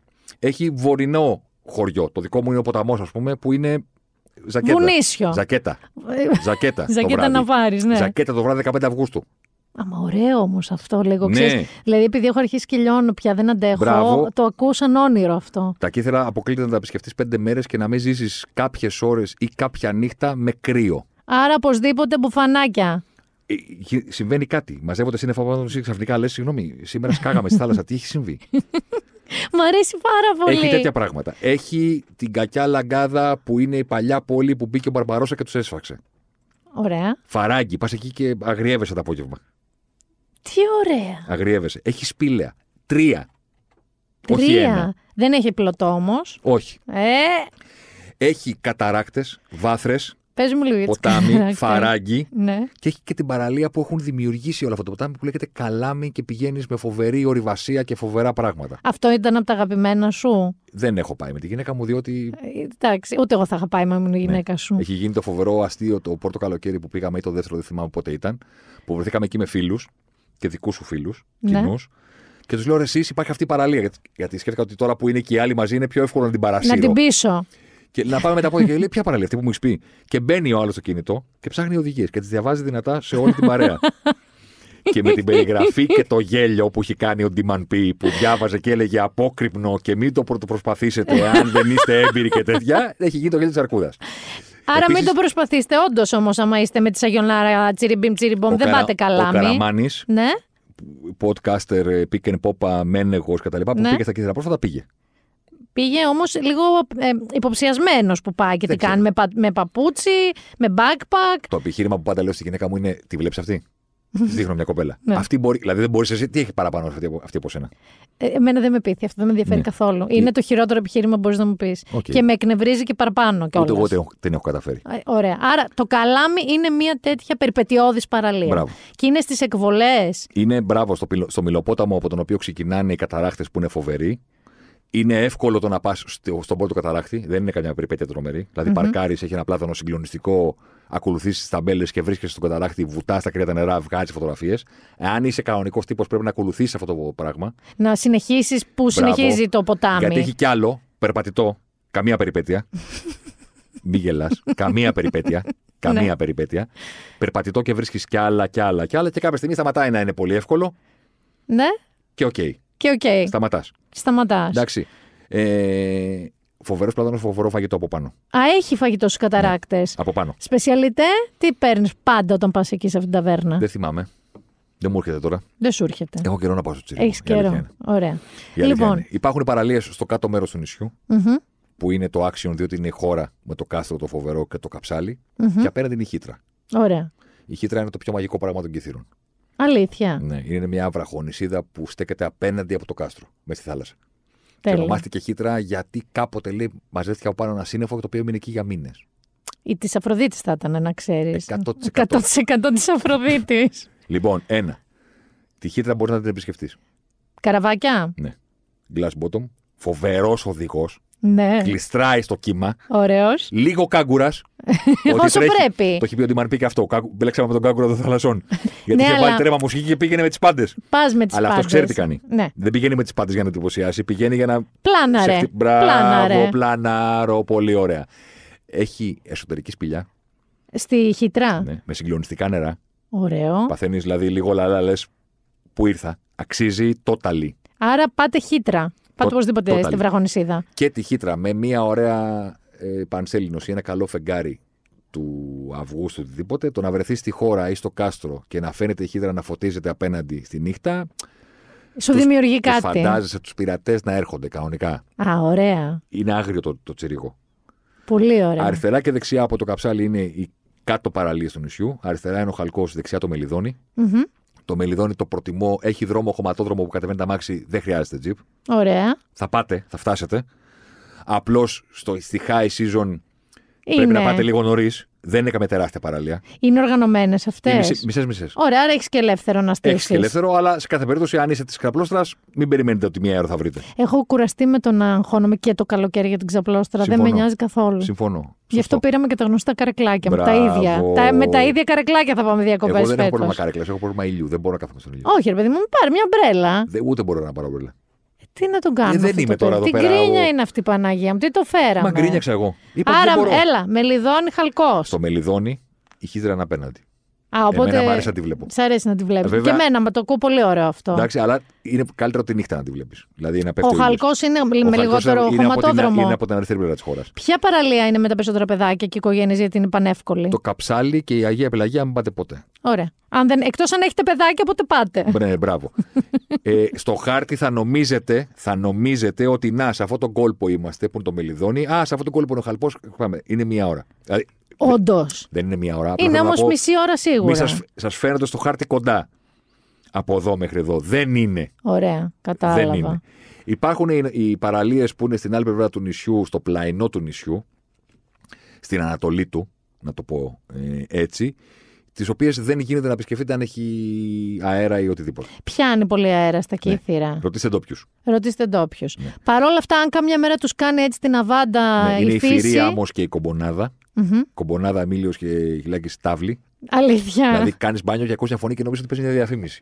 και είναι βλέπει χιλάκι και παίζει τάβλη. Εγκατεστημένος. Ε, Τέλειο. Δεν γίνεται να μην τον βρεις. Δηλαδή τον Μπάριο Σε ποια στην από τις Πάρο. δύο μου είπες; Στην Κομπονάδα. Στην κομπονάδα. Τον Μπάριο στην Πάρο μπορεί να μην τον δεις. Αλλά το χιλάκι στην Στα, κομπονάδα κύ- και στα κύθρα και στη σκάνδια να τρώει το μεσημέρι δεν υπάρχει περίπτωση. Ξεχάσε το. να μην τον δεις. Σαν το παπαγαλιά τους παξούς. Μάλιστα. Που νομίζω ότι είναι Μάλιστα. δικό του το νησί. Είναι, είναι πιθανό. Εγώ πιστεύω ότι είναι και το, το έχει παραχωρήσει κάποιος και εσείς δεν το ξέρετε. Αιμίλιος ήταν μαζί με τον Μαρκουλάκη στα γυρίσματα εκείνης της σειράς που είχαν σπίτι στα Κύθηρα και μένανε. Ναι. Και ήταν από αυτούς οι οποίοι ερωτεύτηκαν το νησί αιώνια. Δεν ξέρω αν αγόρασε ή μην πω πράγματα στον αέρα που δεν ισχύουν. Ξέρω ότι είναι Αλλά κάθε είναι, καλοκαίρι είναι εκεί. κάθε καλοκαίρι Τώρα εκεί. έχει σε σπίτι, αγόρασε σπίτι, α- απλά πηγαίνει. Οκ, μικρή λεπτομέρεια. Από την άλλη μεριά έχει, δυτικά; Όχι, δεν έχει, έχει μόνο το Λυκοδήμου. Τι είναι ο Λυκοδήμος; Ο λικοδήμο είναι μια πέτρινη κακοτράχαλη, κακοτράχαλη έχει έτσι, παραλία. Με- δε- άρα δεν έχει άμμο, είναι βράχια, Βράχια, πλάκες. βράχια, βράχια, Πλάκες, βράχια. ναι. Ε, ένα φοβερό σπήλαιο από πίσω. Πόσα σπήλαια, έχει πολύ Πολλά, σπήλαια από ό,τι πολλά. ακούω το Είναι κύθυρο. άγριο το νησί, Ρε, σου λέω. είναι όντως άντρο πειρατών. Με τόσα σπήλαια που μου περιγράφεις Μα- και το νησάκι απέναντι, είναι, μιλάμε, φοβερά προστατευμένο για Μα ο αυτούς εκεί. τοπικός θρύλος λέει ότι εκεί έχει θάψει τον το, το, το, θησαυρό Μπαρμπαρός. Άρα έχουμε και την Αφροδίτη και τον Μπαρμπαρόσα στα κύθυρα. Μίλα μου λίγο. Τα γραμμένα, ρε φίλε. λέμε. Τα γραμμένα λέει. Τα γραμμένα λέμε. Τα Βο- δεδομένα. Λυκοδήμος, λοιπόν. Ο Λυκοδήμος είναι το μονα- η μοναδική παραλία που έχει ηλιοβασίλεμα. Α, τι είναι σημερι... Α, ναι, από τη- όντως, είναι, από τη εκείνη την πλευρά. Δύση. Είναι, η από τη μοναδική δυτική παραλία μεριά. που να πεις ότι θα δούμε τον ήλιο να πέφτει κτλ. Φτάνεις, ρε παιδί μου, με παραπέντε ή φτάνεις με. Φτάνεις με στροφές, Ναι. άσφαλτος, Ωραία. αλλά λίγο έχει γκρεμό Ωραία. δεξιά. ωραία. Φτάνεις κάτω, έχει κάτι σαν καντίνα, σαν έτσι, Α. σαν λίγο, σαν Α, αυτό. Αυτά τα ξεχασμένα από το Θεό που είναι παλιακά. Ναι, μπράβο, Τέλειο, μπράβο τέλειο, αυτά. τέλειο. Έχει αυτά. Αν γυρίσεις και μένεις προς τα βόρεια του νησιού και πεις ότι δεν βαριέμαι να πάω νωρίς στο σπίτι και ξέρω εγώ, μια... είναι η βόλτα που θα κάνεις εκείνη την ώρα. Α, τι ωραία. Γενικά στα κύθρα πρέπει να τα συνδυάζει λίγο με τις ώρες. Δηλαδή την κακιά λαγκάδα που είναι η εγκατελειμμένη πόλη που είναι σε φαράγγι. Εκεί, Και εκεί υποτίθεται υπάρχει ο θρύλος ότι βρέθηκε ο θησαυρός, να ξέρεις. τον Μπαρμπαρόσα, ότι Ε, τον έχουν βρει. Τον βρήκε. Στο φαράγγι, εκεί Ναι. τώρα μου λες. Ναι, εκεί π.χ. μην πας στην τάλα. Ε, βέβαια, εκεί πας απογευματάκι. Ο- Αν απογευματάκι λοιπόν είσαι στην επιστροφή και λες Να το εδώ, ξέρω εγώ, πήγαινε. Ωραία. Το φοβερό με τα κύθρα είναι ότι όταν φτάνεις στο λιμάνι που είναι το διακοφτη έχει το σημείο που είναι το ένα πλοίο ναυαγισμένο και φαίνεται μόνο η πλώρη μπροστά να βγαίνει από το νερό που είναι και το σήμα της σειράς. και εκεί με το που φτάνεις, με το που φτάνεις, πώς φτάνεις στο κουφονήσι που είναι η παραλία δίπλα στο λιμάνι. ναι, ναι. Γαλάζια τα νερά και λες Παναγία μου. Το διακόφτη λοιπόν έχει αυτή την παραλία ακριβώς του κουφονησιού. Άντε, ρε, εσύ. Ακριβώς, αλλά την έχει εκεί. Νομίζει ότι όλο τον υπόλοιπο Ότι όλο νησί είναι το έτσι. νησί είναι έτσι. Πουθενά άλλο Πώς δεν είναι λέγεται έτσι. αυτή η παραλία εκεί. Διακόφτη. Διακόφτη. Άρα και αυτό είναι Και μια αυτή είναι η χαρά. αγαπημένη της γυναίκας μου. ρε Βάλια, Ναι, ρε γαμώ Βάλια, το. κάνε και πέντε βήματα. Όχι. Και το μεταξύ, είναι- Διακόφτη. ε, μεταξύ για εμάς που είμαστε στον ποταμό είναι στην άλλη άκρη του νησιού. Εσύ είσαι πάνω, βορρά, Εγώ είμαι έτσι. πάνω. Εκεί τι έχει από παραλίες, έχεις τίποτα; Πού στο βορρά; Ναι, Not much. not θα έλεγα. much. No, έχει, ωραία, έχει ωραία ορεινά χωριά εκτός από τον ποταμό που Ο είναι το ποταμός- χωριό του Θέμη Κέσσερ και Ο άρα είναι ποταμός το καλύτερο. Ο ποταμός είναι το κέντρο του νησιού. Το Πέρα την πλάκα κεφαλοχώρι. τώρα. Πέρα την πλάκα, έκλεψε τα φώτα από τη χώρα και το καψάλι που ήταν το κάτω μέρος, που Ναι, έχει ναι. το κάστρο του Το τουριστικό. καψάλι είναι και οικισμό, έτσι. Ναι. Είναι και Το οικισμό. καψάλι είναι η παραλία κάτω από τη χώρα. Είναι, η είναι- χώρα, είναι Μπράβο. το διακόφτη, είναι το καψάλι Μπράβο. και ο ποταμός. Ο ποταμός είναι το κέντρο των κυθύρων πλέον. Διότι Γιατί; έχει την, την πλατεία του χωριού Α, και υπήρξε εκεί, υπήρχε εκεί ένα φοβερό παλιό καφενείο. έλα ρε εσύ. Ψιλοτάβανο 12 Άρη, μην, μέτρα. τα- μην ακούς, μην- θα κλείσει από τώρα για του χρόνου. για τον 12 ποταμό. μέτρα ταβάνι, το οποίο το πήρανε κάτι μάγκες από τον παππού που το είχε χρόνια και το έκαναν το hot spot του νησιού. Για μίλα μου και περνάμε από τις παραλίες λοιπόν σε αυτά τα μέρη που πρέπει Στον να ποταμό δεις. λοιπόν υπάρχει το αστικον Μμμ. Το οποίο δημιούργησε ξαφνικά το hot spot, διότι άνοιξε ένα μαγαζάκι απέναντι από το, τόσο κόσμο. Τι είναι αυτό; Είναι all day καφενείο, Μμμ. Αλλά έχουν κρατήσει το παραδοσιακό ή τρώζε παιδί μου scrambled eggs. Το Μπορεί. δένουμε. Το Το δένουμε. δένουμε. Το Αλλά έχει και αυγομάτι. Έχει και άλλα μαγα... μέρη γύρω-γύρω η πλατεια Αλλά το αστικό έγινε λαϊβάδικο Άντε ρε. και κάθε χρόνο. Δεν ξέρω αν ισχύει πλέον γιατί έχω μια τριετία να πάω, να τα λέμε όλα. Να το σημειώσει ο κόσμος που ακούει το pod. Ε, έχουν τρία σχήματα τα οποία τα κλείνουν για σεζόν. Και Δευτέρα, Τετάρτη, Παρασκευή παίζει ο Κέσσαρη. Τρίτη, Πέμπτη, Σάββατο παίζει η Μπυράκου. Κατάλαβα. Απ' έξω ποτό μπουριμπουρου, ποτό μπουρουμπουρου, μέσα μουσική. Εγώ μένω δίπλα δεν μπορώ να κοιμηθώ. Αλλά δεν πειράζει. δεν έχει γκρινιάζουμε, σημασία. δεν γκρινιάζουμε. Δεν, δεν, δεν βγαίνεις αντί Γιατί με το τον σπίτι- πικουτί στο κεφάλι να Όχι, όχι, όχι, φωνάξεις. όχι, όχι. Γιατί το σπίτι είναι κοντά στην πλατεία. Κυριακές φοβερό παζάρι στον ποταμό με τοπικά προϊόντα. Αλήθεια. Φοβερό. Τώρα που είπες τοπικά προϊόντα, σε τσιμπάω όπου σε πετυχαίνω. Ε, Πες μου λίγο τοπικά προϊόντα κυθύρων. Τα αντιγράψαν όλα κριτική. όλα. λέει, Θα λέει, με- κριτικά, λέει παξιμάδια τύπου κυθύρων από την Κρήτη. Όχι, να φτιάξετε δικά σας, αδερφέ. Τα είναι τα λαδοπαξίματα τα Ναι. δικά σας. Ε, ναι, εγώ κυθύρων τα ξέρω. Παξιμάδι κυθύρων το Μπράβο. ξέρω. Ε, μην το κάνει στην Κρήτη, αδερφέ. Ε, άστο μου και να το κάνει το Μα λαδοπαξίματο. ήρθα εγώ να σου είναι- κάνω ρακί κυθυρών. Όχι, τι, ε, τι έχετε εκεί άλλο στο λαδοπαξίματα; Έχουν ωραίο φαγητό τα κύθρα. Έχουν λαδοπαξίματα. Έχουμε κρέατα. Έχουμε φοβερά λουκάνικα τα οποία σε κάποιους αρέσουν, σε κάποιους όχι. Δεν είναι το χωριάτικο το τι έχει κόντρο. μέσα, πράσα, πορτοκάλια, τι έχει; Δεν ξέρω, είναι μικρό. Το βλέπεις λίγο περίεργα και είναι, έχει, έχει, είναι, είναι βάρη και πικάντικο. Εγώ τρελαίνομαι. Ε, είναι σαν σουτζουκό λουκ, λουκάνικο Κάπως, πιο πολύ, πιο κάπως, πικάντικο. Μα κάπως. μ' αρέσουν αυτά γιατί είναι μεζές για τσίπουρο, ρακί, ούζο κτλ. Κάπως. Λοιπόν, στη γωνία κάτω, για να σε πάω σε όλα, είναι ο αυλέμονας που είναι οι κυκλάδες του νησιού. Έχουμε και κυκλάδες. Ωραία. Έχουμε ναι, και είναι ο άσπρο. αυλέμονας, βέβαια. Έχουμε βέβαια, και βέβαια. άσπρο. Ναι, Εντάξει. ναι, ναι. Με φοβερό. Δεν έχει παραλία. Με φοβερό κόλπο για βουτιές. Α, είναι πιο καστελοριζό κατάσταση. Μπράβο. Βουτάς χωρίς παραλία. Μπράβο. Ε, και στρώνω πετσέτα, φωτογράφηση. Α, τι ωραία. Και τα λοιπά, κατάλαβες. Κορίτσια το Instagram. Αυτό, αυτό, αυτό. Ο Αυλέμονας. αυλέμονας είναι το Instagram. Μικρό χορουδιδάκι, φοβερό ψάρι. Πού, μίλα μου, πες τους να πάνε εκεί να φάνε. Εσύ Κάτω που πας. Ε, μία, δεν θυμάμαι πώς Μια λέγεται. ταβέρνα έχει. Ναι, ναι, ναι, ναι. Α, ωραία. Δεν θυμάμαι πώς λέγεται. Ψάρι, ωραίο. Ψάρι, ψάρι, γιατί ψάρι. είναι δύσκολο. Έχω ακούσει ότι στα κίτρινα δεν έχει πολύ ψάρι γενικά. Όχι, δεν είναι ειδικότητα του νησιού. Να τα λέμε όλα. Είμαστε, Ήταν- λι- Στα περισσότερα θέλω να σου πω ελληνικά νησιά είναι Ναι. το κατσίκι και όχι το ψάρι. Είμαστε πιο ορεινοί. Είμαστε πιο πολύ ορεινοί. Ανάμεσα στο καλαδί και την, τον αυλέμονα υπάρχει μια ολόκληρη ευθεία που είναι η Αρεόπολη. Έχετε και Αρεόπολη. Ναι, Και- εννοείται. Και υπάρχει, εμείς. και υπάρχει και βυθισμένη πόλη μέσα στα βαθιά. Βουτάνε δίτε και βλέπουν παλιά σπίτια. Να ξέρεις. Υπάρχει η Σκάνδια. Η Σκάνδια, χωριδάκι. Η Σκάνδια είναι ταβέρνα.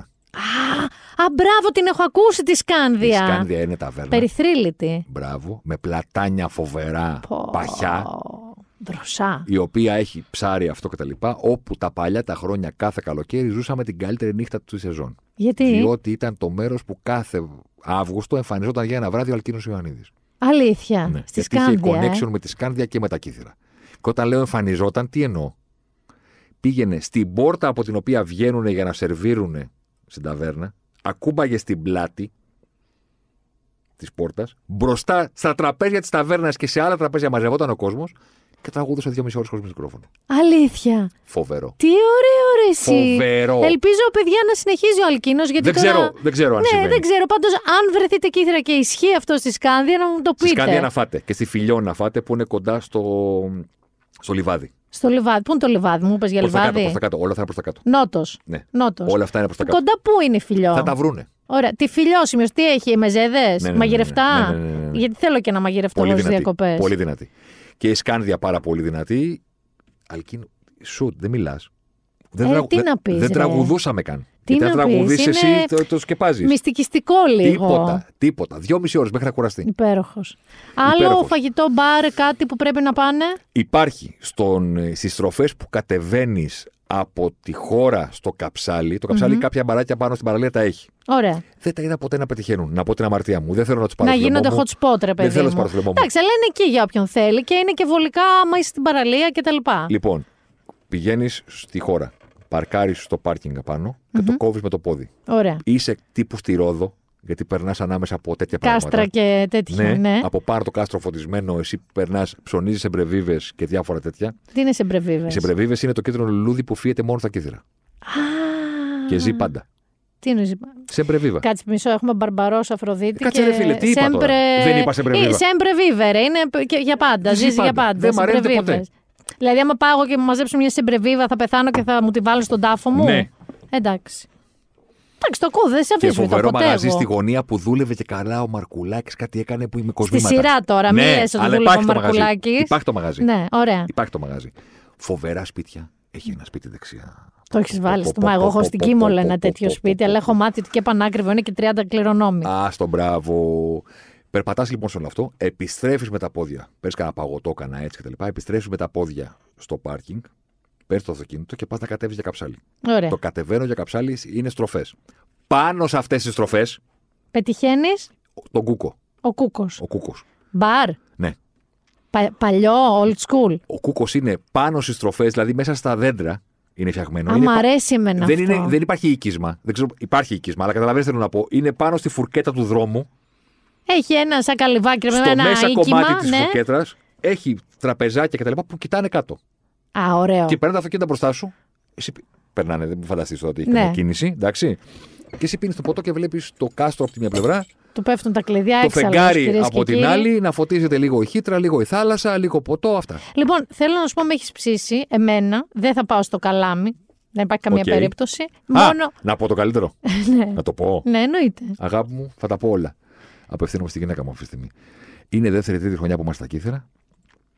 Ξυπνάω ένα πρωί, είναι, ε, έχω πάθει το κλασικό που με λέει χλεμπόνα η γυναίκα μου που έχω Βύχη. αρρωστήσει τις δύο πρώτες μέρες των διακοπών. Κλασικά, ναι. γιατί μου φεύγει η πίεση και αρρωσταίνω. Και ξυπνάω ένα, ένα χάλι και τη βρίσκω σε μανούρα. Σου ε, συμβαίνει, έχει συμβεί κάτι. Γιατί είμαστε παντοριασμένοι. Μου λέει, συγγνώμη, δηλαδή να σε ρωτήσω κάτι. Υπάρχει αυτό το μέρος στα κύθρα και δεν με έχει πάει ποτέ. Και τι σου δείχνει. Και μου δείχνει μία πισίνα. πισίνα φυσική. Ναι, ναι, ναι. Την κοιτάω, δεν έχω πιει καφέ. Δηλαδή. Και είσαι και άρρωστος. Ναι. Της λέω, τι, τι μου δείχνεις; Τι είναι αυτό; Υπάρχει αυτό το μέρο στα κύθρα και δεν με έχει πάει ποτέ; Ανοίγω το μάτι, κάνω μια τσιγαριά. Της λέω να πεθάνω, να με χτυπήσει κεραυνό. Δεν ξέρω τι υπάρχει στα κύθρα αυτό. Πού το βρήκες; το βρήκα στο Instagram. Να σου γάμ. κάνω έτσι από εδώ, κάνω από εκεί. Όντως. Είναι στα κύθρα αυτό Ναι. το μέρος και δεν το ξέρεις. Δεν το ξέρω. Πού είναι Τι να αυτό το κάνω; μέρος; Περίμενε, θα σου πω. Τα βρίσκω, εν πάση περιπτώσει. Με πιστεύει ότι δεν το ξέρω. Και τι λόγο έχω να μην σε πάω. Δηλαδή, που- που ξέρω εγώ, θέλω να σε πάω παντού. πούμε. Δηλαδή, πόσο βλάκας μπορεί να είμαι. Και υπάρχει. Και σε κάποιο άλλο νησί δεν υπάρχει αυτό. Κάπου αλλού υπάρχει. Ποιο; Αυτό το πράγμα που Α, υπάρχουν έχει τη βράχια φυσική δίπλα. πισίνα. Ναι, Αυτό. έχει νομίζω και στη Θάσο. Και νομίζω ότι έχει στο κουφονήσει ένα σημείο που είναι λίγο ανοιχτή και δεν θυμάμαι. Έχει Των φυσική κυθύρων πισίνα. λοιπόν είναι πραγματικό, πραγματική καρδιά, Έλα, ε. καρδιά δίπλα στα βράχια, αλλά απόκρημνα, το οποίο σχηματίζει πισίνα, wonderful κτλ. Οπότε Για Πού να πάρω, είναι Για αυτό; να πάρω προς τον ε, Λιμιώνα, θα το βρείτε, δεν είναι τίποτα. Πού είναι ο Λιμιώνα. Δεν έχει σημασία, θα το βρούνε στο Πώς χάρτη. δεν- Μα ωραία, είναι- εντάξει. είμαστε στην εποχή του Google Maps. Το Πώς όνομα σου δίνω εγώ, λέγεται βρες όμως το. το μέρος εκεί; Πισίνα, ξέρω εγώ. Πισίνα Ναι. λέγεται. Να βάλουν λιμιώνα να πάνε Ναι, να θα το, το βρούνε. βρούνε, θα το βρούνε. Να βάλετε Και- εκεί Google Maps, ξέρεις με την όψη του δορυφόρου να δείτε πού είναι. Μπράβο. Και θέλει να πάμε. Και τώρα της αρέσει η περιπέτεια. Γιατί έχει την πισίνα; Μπράβο. Γιατί στο μυαλό και της κουνιούνται. παρκάρουμε Ναι. και αρχίζουμε και περπατάμε και δεν είναι τόσο κοντά όσο αποδεικνύει. και με έχει σώσει ο Θεός, παιδιά. Μέσω ο Θεός που δεν ήταν δική μου ιδέα. το τι θα είχα περάσει αν ήταν δική μου ιδέα και δεν μπορούσε να μιλήσει. γιατί ήταν δική της. Φτάσατε, φτάκατε. Φτάσαμε με κάτι φουσκάλες που δεν τα απολόγησε καλά. και κάτι βράχια και να μου λέει θα σκοτωθούμε και πού πάμε και εκείνο και το άλλο. Φτάσαμε. Ήταν τόσο ωραία που τις έβγαλε τις φωτογραφίες και όλα καλά και εκείνο και το άλλο. Είναι φοβερό ότι είναι τρομακτικά διάφορα τα νερά και φαίνονται τα βράχια από κάτω. Εντάξει, Και νομίζω ότι μαγεία. καθεφετίζονται. Είναι, Είναι μαγεία. είναι φοβερό μέρος. Πριν σε χαιρετήσω, γιατί περιμένουν και άλλοι άνθρωποι για το Ναι, σημερινό καλά, podcast, εννοείται. θέλω Ναι, τι; τρεις μεγάλες αλήθειες, αλλά και σαρίστικες, δηλαδή ζωής, Ναι. αποστάγματα ζωής, για τις διακοπές. Θέλω να, ένα από αυτό που έχουμε συνε, όχι συνεννοηθεί τώρα, ανέκαθεν, για τη μουσική στις παραλίες. Παιδιά, ο κανόνας είναι πάρα πολύ απλός Ωραία. στη ζωή. Ευχαριστώ γιατί για να μην το πω εγώ, γίνε εσύ. Ο κανόνας στη ζωή και για τη μουσική, αλλά και για οτιδήποτε άλλο είναι πολύ απλός. Όπου είστε σε- με πολύ κόσμο, να σκέφτεστε το πολύ απλό πράγμα. Αυτό που θέλω να κάνω, μπορούν να το κάνουν όλοι. Εάν δεν μπορούν να το κάνουν όλοι, δεν θα το κάνετε ούτε εσείς. Κοινώς τι λέμε. Πάτε σε μια έρημη ήρεμη παραλία, ανοργάνωτη. Και λες εσύ τι λείπει, λείπει το Bluetooth ηχείο μου. Μπράβο. Και δεν σου λέω την ποιότητα από Οικονομόπουλο μέχρι Δεν Kendrick έχει σημασία Lamar. αυτό. Δεν έχει σημασία τι Καμία. παίζεις. Καμία. Σημασία έχει, είναι αυτό ακριβώς που λέει ο Θέμης. Αν εσύ βγάλεις το Bluetooth, μπορούν και άλλοι 200 να βγάλουν το Bluetooth και να παίζουν κάτι άλλο. Όχι. Όχι. Δεν θα το κάνεις ούτε εσύ. Άρα δεν θα το κάνεις ούτε εσύ. Τελείωσε. Αυτό είναι πολύ μια από απλό. τις πάρα πολύ μεγάλες αλήθειες. Είναι πολύ απλό. Επίσης, υπάρχει και άλλη αλήθεια που το έκανα tweet πέρυσι και μου γράφαν όλοι από κάτω ότι δεν τον έκανες αυτό το διάλογο και του απάνταγαν ναι, παιδιά, δεν τον έκανα η αλήθεια. Είναι κόλωσα. Αλλά ήθελα να τον κάνω. Ήθελα να πάω στην πλάνη ξαπλώστρα, σε μια πάρα πολύ ήσυχη παραλία. Οργανωμένη, αλλά πάρα πολύ ήσυχη. Και να ρωτήσω την κοπέλα και να της πω να σου, να σου πω κάτι. Εδώ και 45 λεπτά μιλάω για τη- με τη γυναίκα μου για αυτό το συγκεκριμένο θέμα. Έχεις ακούσει κάτι; Και θα μου λέγει, Εγώ, τίποτα. Δεν έχω ακούσει. Μπράβο. Εγώ γιατί ακούω για τα δικά σου. Έχεις απόλυτο δίκιο και εκεί. Ναι, ναι, ναι, ναι. ναι. Ο ενθουσιασμός στα πλήθη που λέγω. Σε Και, μια και το λέει κάποιος απόλυτη που είναι πολύ ηρεμία. loud. Το ξέρεις αν είμαι loud. Ναι, είσαι ρε παιδί μου, αλλά ξέρεις ότι όταν. Άκου. Αλλά είμαστε διακοπές. Ρε παιδιά, να σας πω κάτι. Δεν έχει τύχει να πάτε από μοναστήρι μέχρι ε, παραλία μέχρι σπίτι. Όταν επικρατεί μια ησυχία, σου βγαίνει ευθόρμητα να συνεχίσεις να διατηρείς ψιθυρίζοντας, μιλώντας χαμηλά. Εάν εσένα σου έρθει να σου πω, Καλά, δεν φαντάζεσαι τι έγινε με το Γιώργο χτες το βράδυ. Τι- Όχι. Όχι, πήγαινε πιο εκεί. No, Μα χτύπησε το no. τηλέφωνο. Πήγαινε πιο εκεί. Καλά, εκείνο Άρης να χτυπήσει. Έλα! Πήγαινε πιο εκεί. και το λέει κάποιος, είμαι loud. Είμαι loud και φωνή δυνατή έχω και χειρονομίες κάνω και ενθουσιάζομαι και απ' όλα. Δεν είναι τώρα η ώρα. Σωστό. Δεν είναι τώρα η ώρα να Σωστό. είμαστε loud. Μιλάμε με τη γυναίκα μας και τον άνθρωπό μας και τον φίλο μας και τον οποιονδήποτε σιγά, ταπεινά, ήσυχα και ωραία. Χτύπησε το ρημάδι το τηλέφωνο. Πει, πάρτο και περπάτα.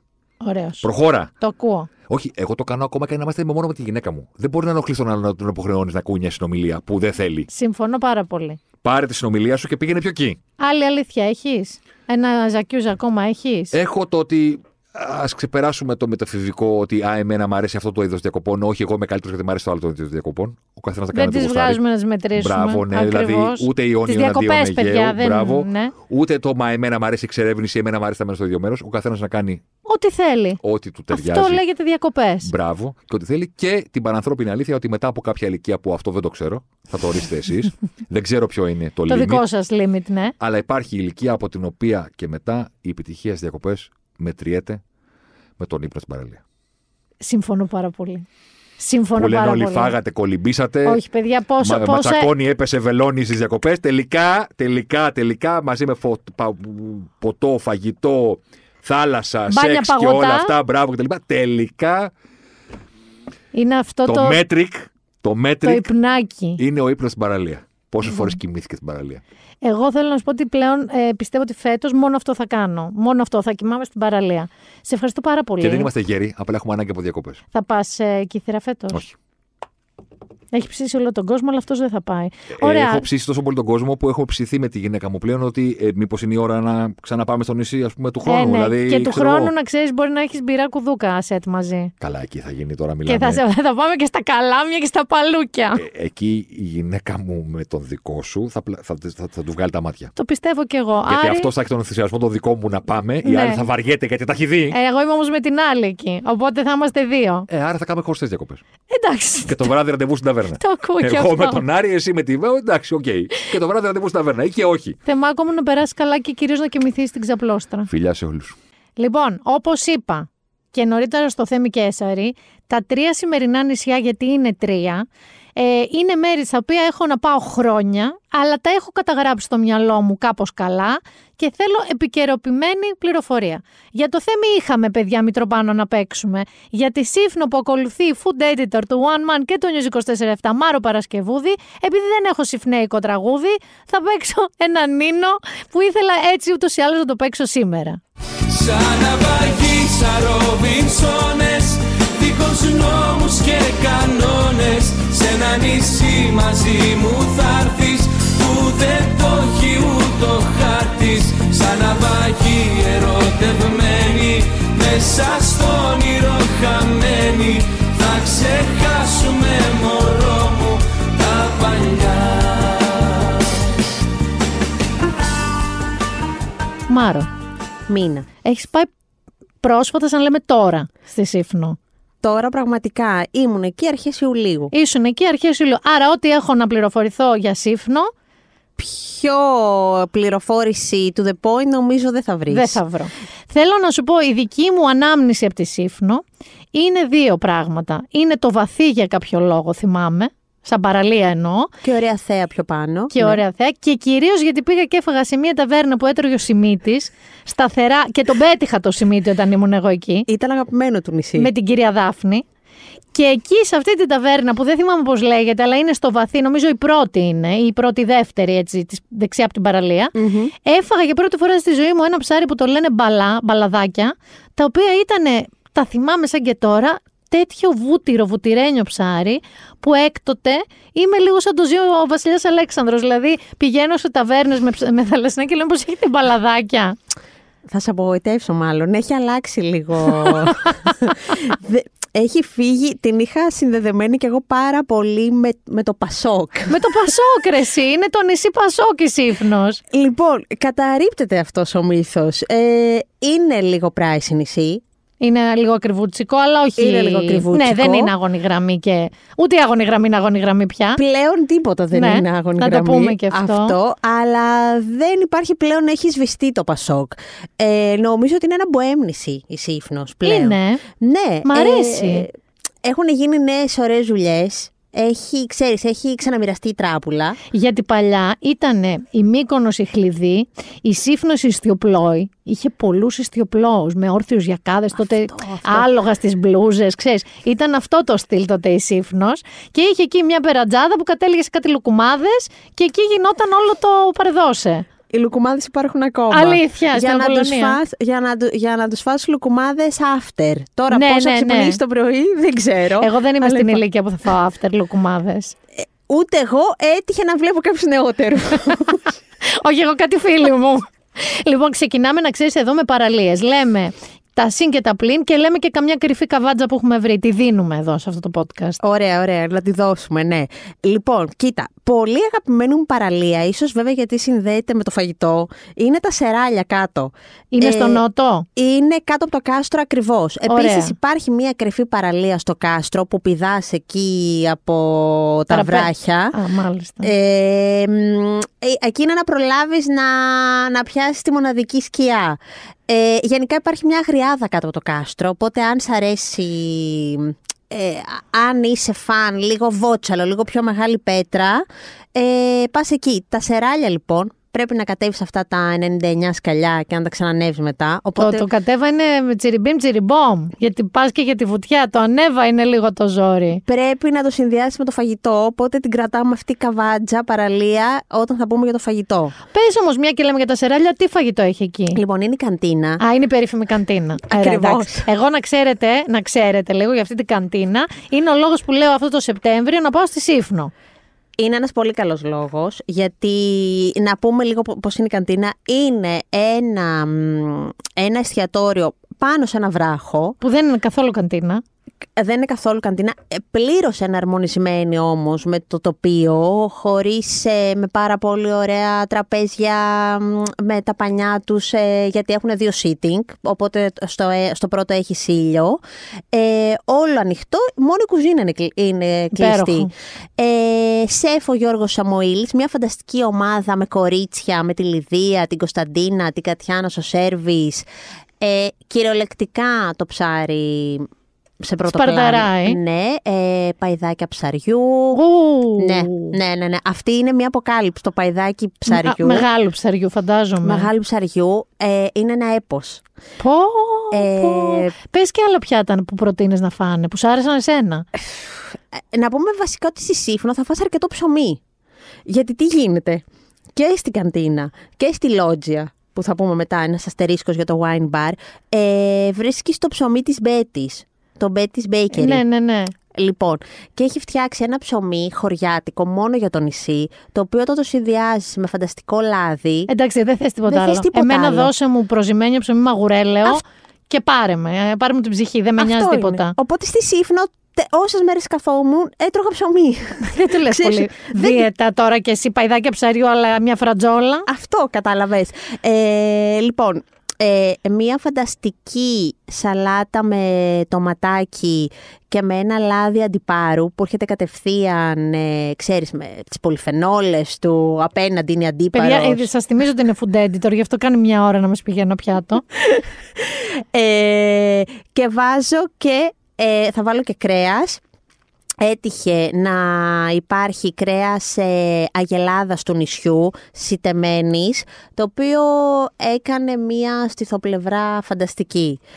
Αν το βρείτε, Πάντως να πούμε εδώ ότι ακούγεται μετά το μπάνιο. Ήθελα να σε ρωτήσω, επειδή μου λες για sitting και ακούω και εστιατορικά πιάτα και ψαγμένα πιάτα, πας με το μαγιό στην καντίνα ή κλείνεις το τραπέζι σου και πας λίγο πιο. πρέπει οπωσδήποτε να κλείσει το τραπέζι σου. Εννοείται ότι μπορείς να πας με το μαγιό σου. Ε, αν πας στο δεύτερο sitting και έχει λίγο αέρα, θα χρειαστεί και κάτι Αλλά από δεν πάνω. είναι, ενώ το φαγητό είναι haute cuisine, δεν είναι το περιβάλλον. Αυτό ήθελα να πω. Καθόλου. Είναι τελείως ανεπιτίδευτο. Πας, ε, με το μαγιό σου πας κατευθείαν από τη θάλασσα. Υπέροχο. Άλλη παραλία πάμε. Λοιπόν, ε, πάμε αρκετά βόρεια του νησιού, Χερόνησο. Ωραία. Ε, που είναι μια διαδρομή που κάποιοι μπορεί να την αποφύγουν γιατί λένε λίγο μακριά. Δεν είναι σε νησί, είμαστε εντάξει, αποστάσεις... Όταν λες μακριά είναι 40 λεπτά. Όχι, όχι, δεν έχει. Όχι, ένα. 20 λεπτό. Ένα 25 λεπτό. Εντάξει, πέλα, μια κάπου χαρά. εκεί. Ο άλλος μας έλεγε ότι οδηγείς μια ώρα από τη μία μεριά του κόλπου στην άλλη. Ε, όχι, όχι, δεν έχει τόσο μεγάλες αποστάσεις. Λοιπόν, Χερόνησος, ένα γραφικό ψαροχώρι, έχει ξεχαστεί στο χρόνο, ε, που απλώνεις την πετσέτα σου εκεί πέρα, έχει και ξέρεις και δύο-τρεις βαρκούλες και τα δίχτυα δίπλα, Αχ, είναι τι σταγραμμικό ωραία. φουλ. Ε, το πιο ωραίο είναι βέβαια ότι κάποιοι μένουν σε αυτά τα σπίτια και έχουν αυτό το... Υπάρχει πάντα μια συγκεκριμένη λέει γριά σε όλες τις φωτογραφίες από τη Χερόνησο.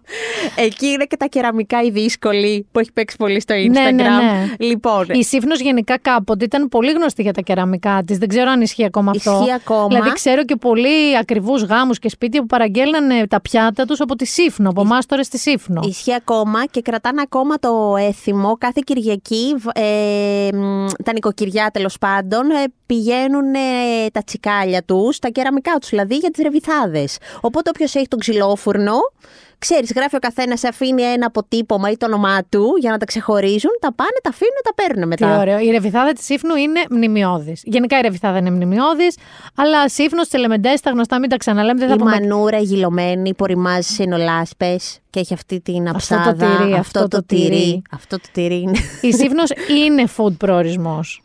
Είναι. είναι Κυρίως είναι. ακόμα και στα μικρά ταβερνία για τις δικές τους τοπικές σπεσιαλιτέ. Ρεβιθοκευτέδε. Λοιπόν, λέγαμε για τη Χερόνησο. Κάνεις λοιπόν τη βουτιά σου στη Χερόνησο και μετά αράζει την ταβέρνα της Στέλλας και του Αντώνη. Δεν παραγγέλνεις πολλά πραγματάκια γιατί υπάρχουν κάποια, ντε- κάποια λάθη, θα πω. Τηγάνια βαριά.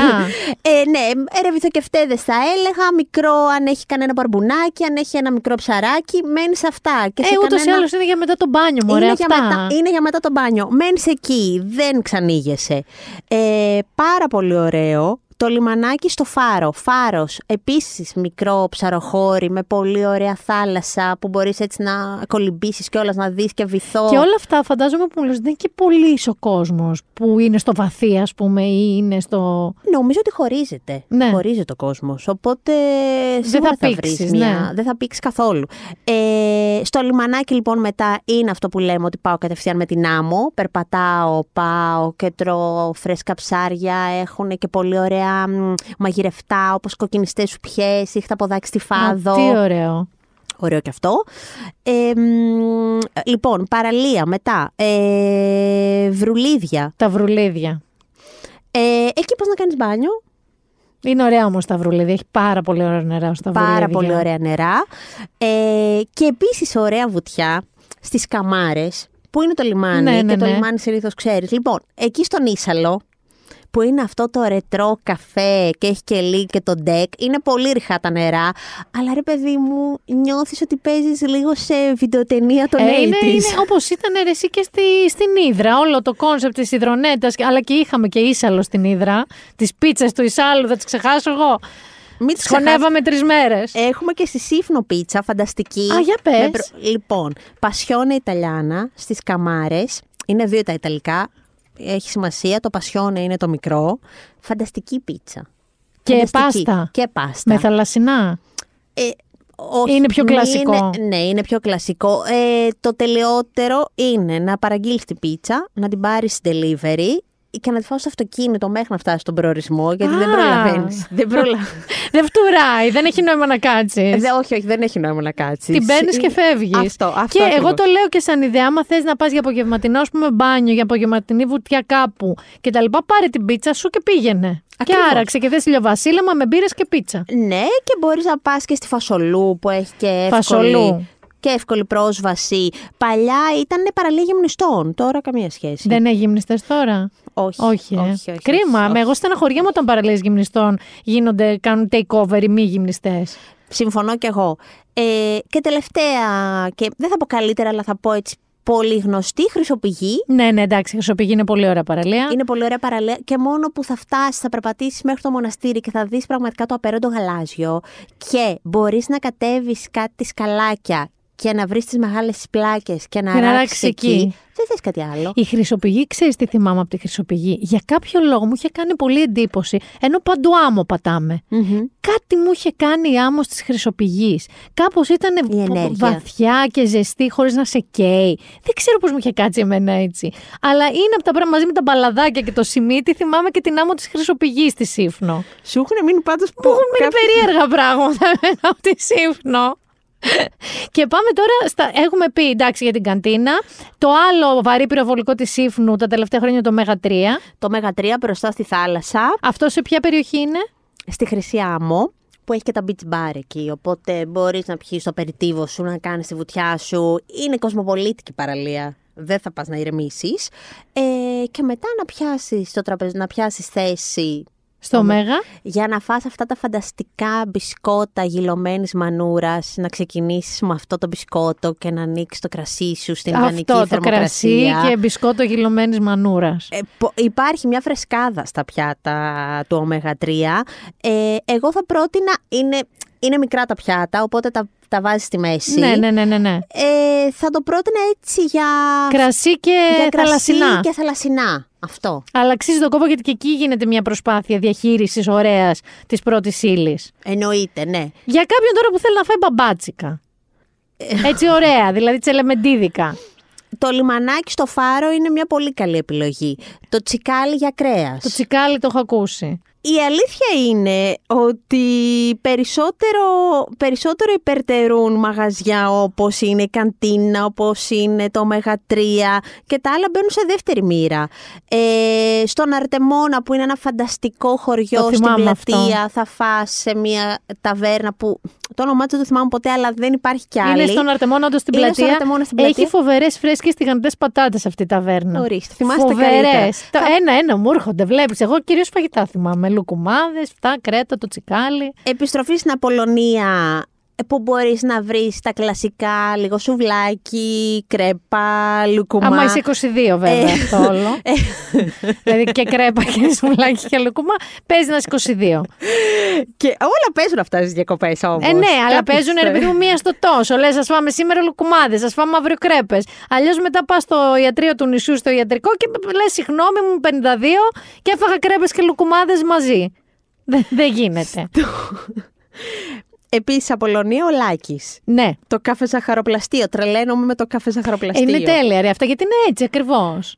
Ε, Τι γλυκό τρώνε εκεί; Μελόπιτα. Μελόπιτα, ε. Μελόπιτα. Είναι τοπικό ή όχι, είναι κυκλαδίτικο γενικά; Εγώ στη Σίφνο, γιατί Και εγώ Σίφνο δεν το έχω φάει ακούσει. αλλού μελόπιτα. Και μ, κάποιοι θα βάλουν λίγο περισσότερο τυρί, κάποιοι θα την κάνουν λίγο πιο μελωμένη. Θυμίζει οπότε- λίγο τη σφακιανή το κόνσεπτ αυτό τυρί με μέλι. Δηλαδή είναι, δεν είναι. μ, Μ, όχι, θυμίζει περισσότερο σαν ραβανί εγώ θα έλεγα. Είναι, μ, Αλμυρογλυκό είναι όμως. είναι, δεν είναι αλμυρογλυκό, αλλά Αυτό. στην υφή του, στη σύστασή του. Είναι σαν ραβανί, έχεις Είναι δίκιο. λίγο σαν ραβανί. Έχεις αυτό, δίκιο. αυτό. Άλλα τοπικά προϊόντα έχει σύφνος. Ωραία. Έχει, οπωσδήποτε πρέπει να πάρεις, πρέπει να πάρεις τα ρεβίθια της. Πρέπει να πάρεις τη μανούρα της η οποία μόνο έτσι όπως θα τη δεις, ε, μην τη φοβηθείς. Ε, κατα- Εντάξει βέβαια δεν θα πάρεις ολόκληρο. Ε, μην ορκίζεσαι. Ανάλογα, δηλαδή, μια φίλη μου η Νάνση θα το πάρει ολόκληρο. Μη σου πω θα πάρει και το τυροκομείο. Θα τους πει πόσα θέλετε να το φτιάχνετε για μένα. Ε, μ, έχουνε, υπάρχει μια ωραία ισορροπία ανάμεσα σε κρέας και ψάρι, ειδικά τα κρέατα του νησιού, τα οποία ξέρεις έχουν και αυτή την αλμύρα. Τώρα, αν μας ακούνε vegans, Εντάξει, συγγνώμη. παιδιά, να πω στην καντίνα ότι η φίλη μου vegan βρήκε πάρα πολλές προτάσεις και ήταν πάρα πολύ ευτυχισμένη. Μου είπε ότι είχε πολλά αρκετά vegan και vegetarian πιάτα στην καντίνα. Ναι, ναι, υπερτερεί, υπερτερεί το, Το πιο, το πιο... γήινη η τροφή. Ακριβώς, ακριβώς. Ε, και νομίζω ότι και, το, και στο Ωμέγα Ναι. 3 παίζουν πολύ με την νησιώτικη κουζίνα, την πιο ελαφριά. ε, Ναι, ναι, να ξέρετε ότι αν είστε vegan, εντάξει, δεν χρειάζεται να φάτε την τοπική αγελάδα, ρε παιδί μου, αλλά κάποιοι που θέλουν να τη φάνε, ας μην τους βρίζουμε κιόλας. Έτυχε κιόλας. Και επίσης η τοπική αγελάδα είναι και zero waste. Είναι η φιλοσοφία από την αρχή Α- μέχρι ακριβώς. το τέλος του ζώου, το οποίο χρησιμοποιούνται όλα τα κομμάτια και αυτή η αγελάδα θα αξιοποιηθεί στο έπακρο. Και δεν θα έχει ταξιδέψει και ε, από τη Νέα Ζηλανδία για να λες ότι έφαγες αγελάδα Νέα Ζηλανδίας. Να το πούμε λίγο και αυτό. Το πιο σημαντικό. Λες και μα τελείωσαν εδώ. Λοιπόν, ε, μαστέλο. Το αρνάκι που ψήνεται στις κλιματόβεργες. Συνεχίζω να μιλάω για κρέας. δεν πειράζει, έλα ηρέμησε, απονοχοποίησου. Πρέπει να απενεχοποιηθώ. Ε, το οποίο θα το βρεις σε ταβέρνες κλασικές. Αν σε καλέσει τώρα και κάποιος στο σπίτι του. Για καμία μαστέλο, ε. Ναι, για τη ρεβιθάδα. Υπάρχει μια φανταστική τύπησα, το μαρό. Έχει και, έχει και δωμάτια, αλλά κάνει τα πάντα. Έχει τα δικά της τυριά. Η μανούρα της είναι φανταστική. Έχει τον ξυλό φουρνό της που βάζει τις ρεβιθάδες. Ε, είναι λίγο πριν το κάστρο. Ε, νομίζω ότι όποιος τη γνωρίζει έχει μόνο να κερδίσει. Πώς την είπαμε; Το μαρό. Το μαρό. Ε, Χρησιμοποιούν στα γυναικεία το μαρό, το, λενιό, Το ξέρεις. λένιο και εγώ το κάνω αυτό. Το, το μαριό και τέτοια. Το μαρό, Αυτό, το λοιπόν. μαρό, το μαρό. Ε, Μήπως σας καλέσει σπίτι για λίγη ρεβιθάδα, λέγω τώρα. Ακριβώς, Λέγω, ακριβώς, ακριβώς. Χτυπήστε τη στην πόρτα, έχει το δικό της μποστάνι. Είναι ένα νησί που το πιάνει πολύ ο αέρας. Έχει τα μελτέμια της. Έχει τον αέρα του, ναι. Την τελευταία φορά που πήγα ήταν φοβερό γιατί με διαφορά μίας μέρας κυριολεκτικά είδαμε μια φανταστική καταιγίδα Έλα ρε εσύ. Το οποίο ήταν, το νησί τη μία μέρα ήταν απάνεμο με μια τρομερή ανατολή και την επόμενη μέρα ένιωθες ότι βρισκόσουν τέλη φθινοπόρου. Μία μέρα διαφορά. Ήταν τότε που ήταν ο κακός καιρός. Ναι, ναι, ναι, ε, και παντού. Το φαινόμενο ήταν μαγικό. Γενικά όταν φυσάει, σε ποια παραλία πιστεύεις, αυτό το κάτω από τη χώρα τα... Ε, κάτ, όταν Τα Σεράλια. Φυσάει, μ, όταν φυσάει τα Σεράλια... μ, Τα Σεράλια μπορεί και να τα πιάνουν λίγο αέρας, αλλά είναι ένας μικρός κόλπος. Δεν θα δεις κύματα. Και η Χερόνησο είναι απάνεμη τελείως. Είναι πάρα πολύ προστατευμένο Ωραία. λιμάνι. Ε, και άβαθα νερά, δηλαδή. Είσαι οκ. Είσαι οκ. Δεν θα σε ταλαιπωρεί, δεν είναι Τήνος. Ναι, εντάξει. Κάτι τίποτα δεν είναι Τήνος. Μόνο η Άνδρος είναι Τήνος. Ακριβώς αυτό. Αυτά τα δηλαδή, δύο. Και η Σέριφος είναι Τήνος. Αυτά τα τρία βασικά. Σέριφος είναι. Άμα πιάσει, έπια. Τελείωσες. Φιλιά, τα λέγαμε πειρά. Έχω βγάλει εγώ στο αμάξι από την αμοβολή, γιατί οι άλλες δεν τις ενοχλούσε κοριτσοπαρέα και να είμαι εγώ η γκρινιάρα στο αμάξι. Λοιπόν, ε, Μάρο μου, σε ευχαριστούμε πάρα πολύ. Ε, Να πω για τη λότζια. Α, δεν είπες για το Συγγνώμη, wine bar τη λότζια. συγγνώμη. Ναι, δεν μπορώ όχι, να φύγω χωρίς να Δεν πω σε ευχαριστώ γιατί... ακόμα. Λοιπόν, θέλω να πω ότι στο κάστρο, πραγματικά όσο κλεισέ και αν ακούγεται αφόρετα, στην πιο προνομιού τοποθεσία. Με θέα. με θέα μαγική άνοιξε η Λότζια. Λότζια είναι και η πύλη Του και- κάστρου. του κάστρου, η είσοδος του κάστρου και νομίζω ότι έχει έξι διαφορετικές ε, αυτό το φανταστικό κάστρο της Ήφνου. Λοιπόν, ο Νόντας, ο Ορέστη, ο Νίκος κάνουν καταπληκτική δουλειά. Κάθε στα σκαλάκια έχει και τραπεζάκια. Έχει πολλές και καλές ετικέτες. Έχει φυσικά κρασιά κυρίως. Φυσικά, μ' αρέσουν εμένα. Ναι. Ε, ή να πούμε πιο σωστά ήπια συνοποίηση. Είπε συνοποίηση. Θα αρχίσει να μου λέει τα νίνες τώρα και θα τη διώξω εγώ εδώ. όχι, όχι, όχι. όχι. Ε, φανταστικά πλατό τυριών μέχρι και τσεμπέρι θάκης βρίσκεις. Ένα άλλο σπάνιο τυρί. Ε, Σκοτήριου έχουνε; ε, μπορεί να έχουν, σίγουρα θα έχουν, ανάλογα. Αυτά Γιατί πάνε- θυμάσαι το αυτά. σκοτήρι τι αγάπη του έχω εγώ; Ωραίο προσημένιο ψωμί, κεριά που κάνουν, ξέρεις, στο βράχο, αντανακλάσεις Α, φωτός είναι ωραίο στο και βράδυ. ραντεβού αυτό να κάνεις. Είναι φανταστικό. Και μουσικές καταπληκτικές γιατί τα δύο παιδιά, ο Νόντος, ο παπάς και ο Ρέστης από του Ιμάμ Μπαίλντι έχουν. Είναι όλα- μουσική Είναι και μουσική. με μουσική κουλτούρα κτλ. Ακριβώς, Λότζια λότζια. λοιπόν. Εντάξει, εμένα νομίζω με έχεις καλύψει και νομίζω ότι μου άρεσε και τα παραλιάκια που έδωσες. Χερόνισο, Φάρο κτλ. από εκεί. Ε, και βέβαια υπάρχει, είπαμε, βαθύ. Είναι Πασόκ. Είναι ίσως το μόνο ακόμα Πασόκ που μένει στη Σύφνα. το Ακριβώς, βαθύ. ακριβώς. Και ξέρεις τώρα, στην ηλικία μου θέλω και φαΐ και θάλασσα. Ε, ναι, να καλά τα έχω εννοείται. μαζί. Εμείς θέλουμε ταυτόχρονα, γιατί εγώ, εγώ θέλω λίγο θάλασσα μάσκα και ο Άρης πάνω στο δεκάλεπτο φέρεται Ναι. λες και είναι Νορβηγός που τον έχουν αφήσει και καίγεται και μου λέει: Λοιπόν, εγώ πάω πάνω για ένα τσίπουρο. Το πάω πάνω για ένα τσίπουρο ξεκινάει από τις 10.30 η γρήνα που ανεβαίνει για τσίπουρα. Οπότε εμείς θέλουμε πάντα να υπάρχει και ένα πάγκιο για πανέμι για το Νορβηγό σύντροφό μου, που- τον 50χρονο. Τις που έχουμε θέλει- εδώ. Εντάξει. Ε, Άρη, είμαστε έτοιμοι για σύφνο, να ξέρεις. Πριν σε χαιρετήσω, Ναι. θέλω να μου πεις δύο-τρεις μεγάλες αλήθειες των διακοπών σε σχέση με το φαγητό. Εγώ να σου πω μία δική μου, ας πούμε. Εντάξει. Όταν δεις ταβέρνα, καφέ, whatever, με κατάλογο, τρισέλιδο, με φωτογραφίες, φεύγεις. Συμφωνώ Δεν απόλυτα. κάθεσαι. Θα σου πω τη λάθος ατάκα που έχω ακούσει από έναν ε, μ, σερβιτόρο ενός μαγαζιού σε άλλο νησί. Ε, τι φτιάχνετε εδώ, τα πάντα. Ναι, επίσης, άμα δεις και σφυρίδα, ψαρόσουπα και μπέργκερ, φεύγεις. Φεύγεις ρε παιδί μου. Ε, μ, είναι, α- αυτό νομίζω ότι είναι ένας βασικός κανόνας. Πώς μας έλεγε η μαμά μας να μην τρώμε κοιμάδες έξω, που τον καταρρύπτω εγώ, γιατί αν ξέρεις, πραγματικά τρως κοιμά έξω. Αλλά δεν μπορείς να είσαι Ιούλιο μήνα και να έχεις σαλάτα λάχανο. Μην την πάρεις. Πολύ σωστό αυτό το δείγμα.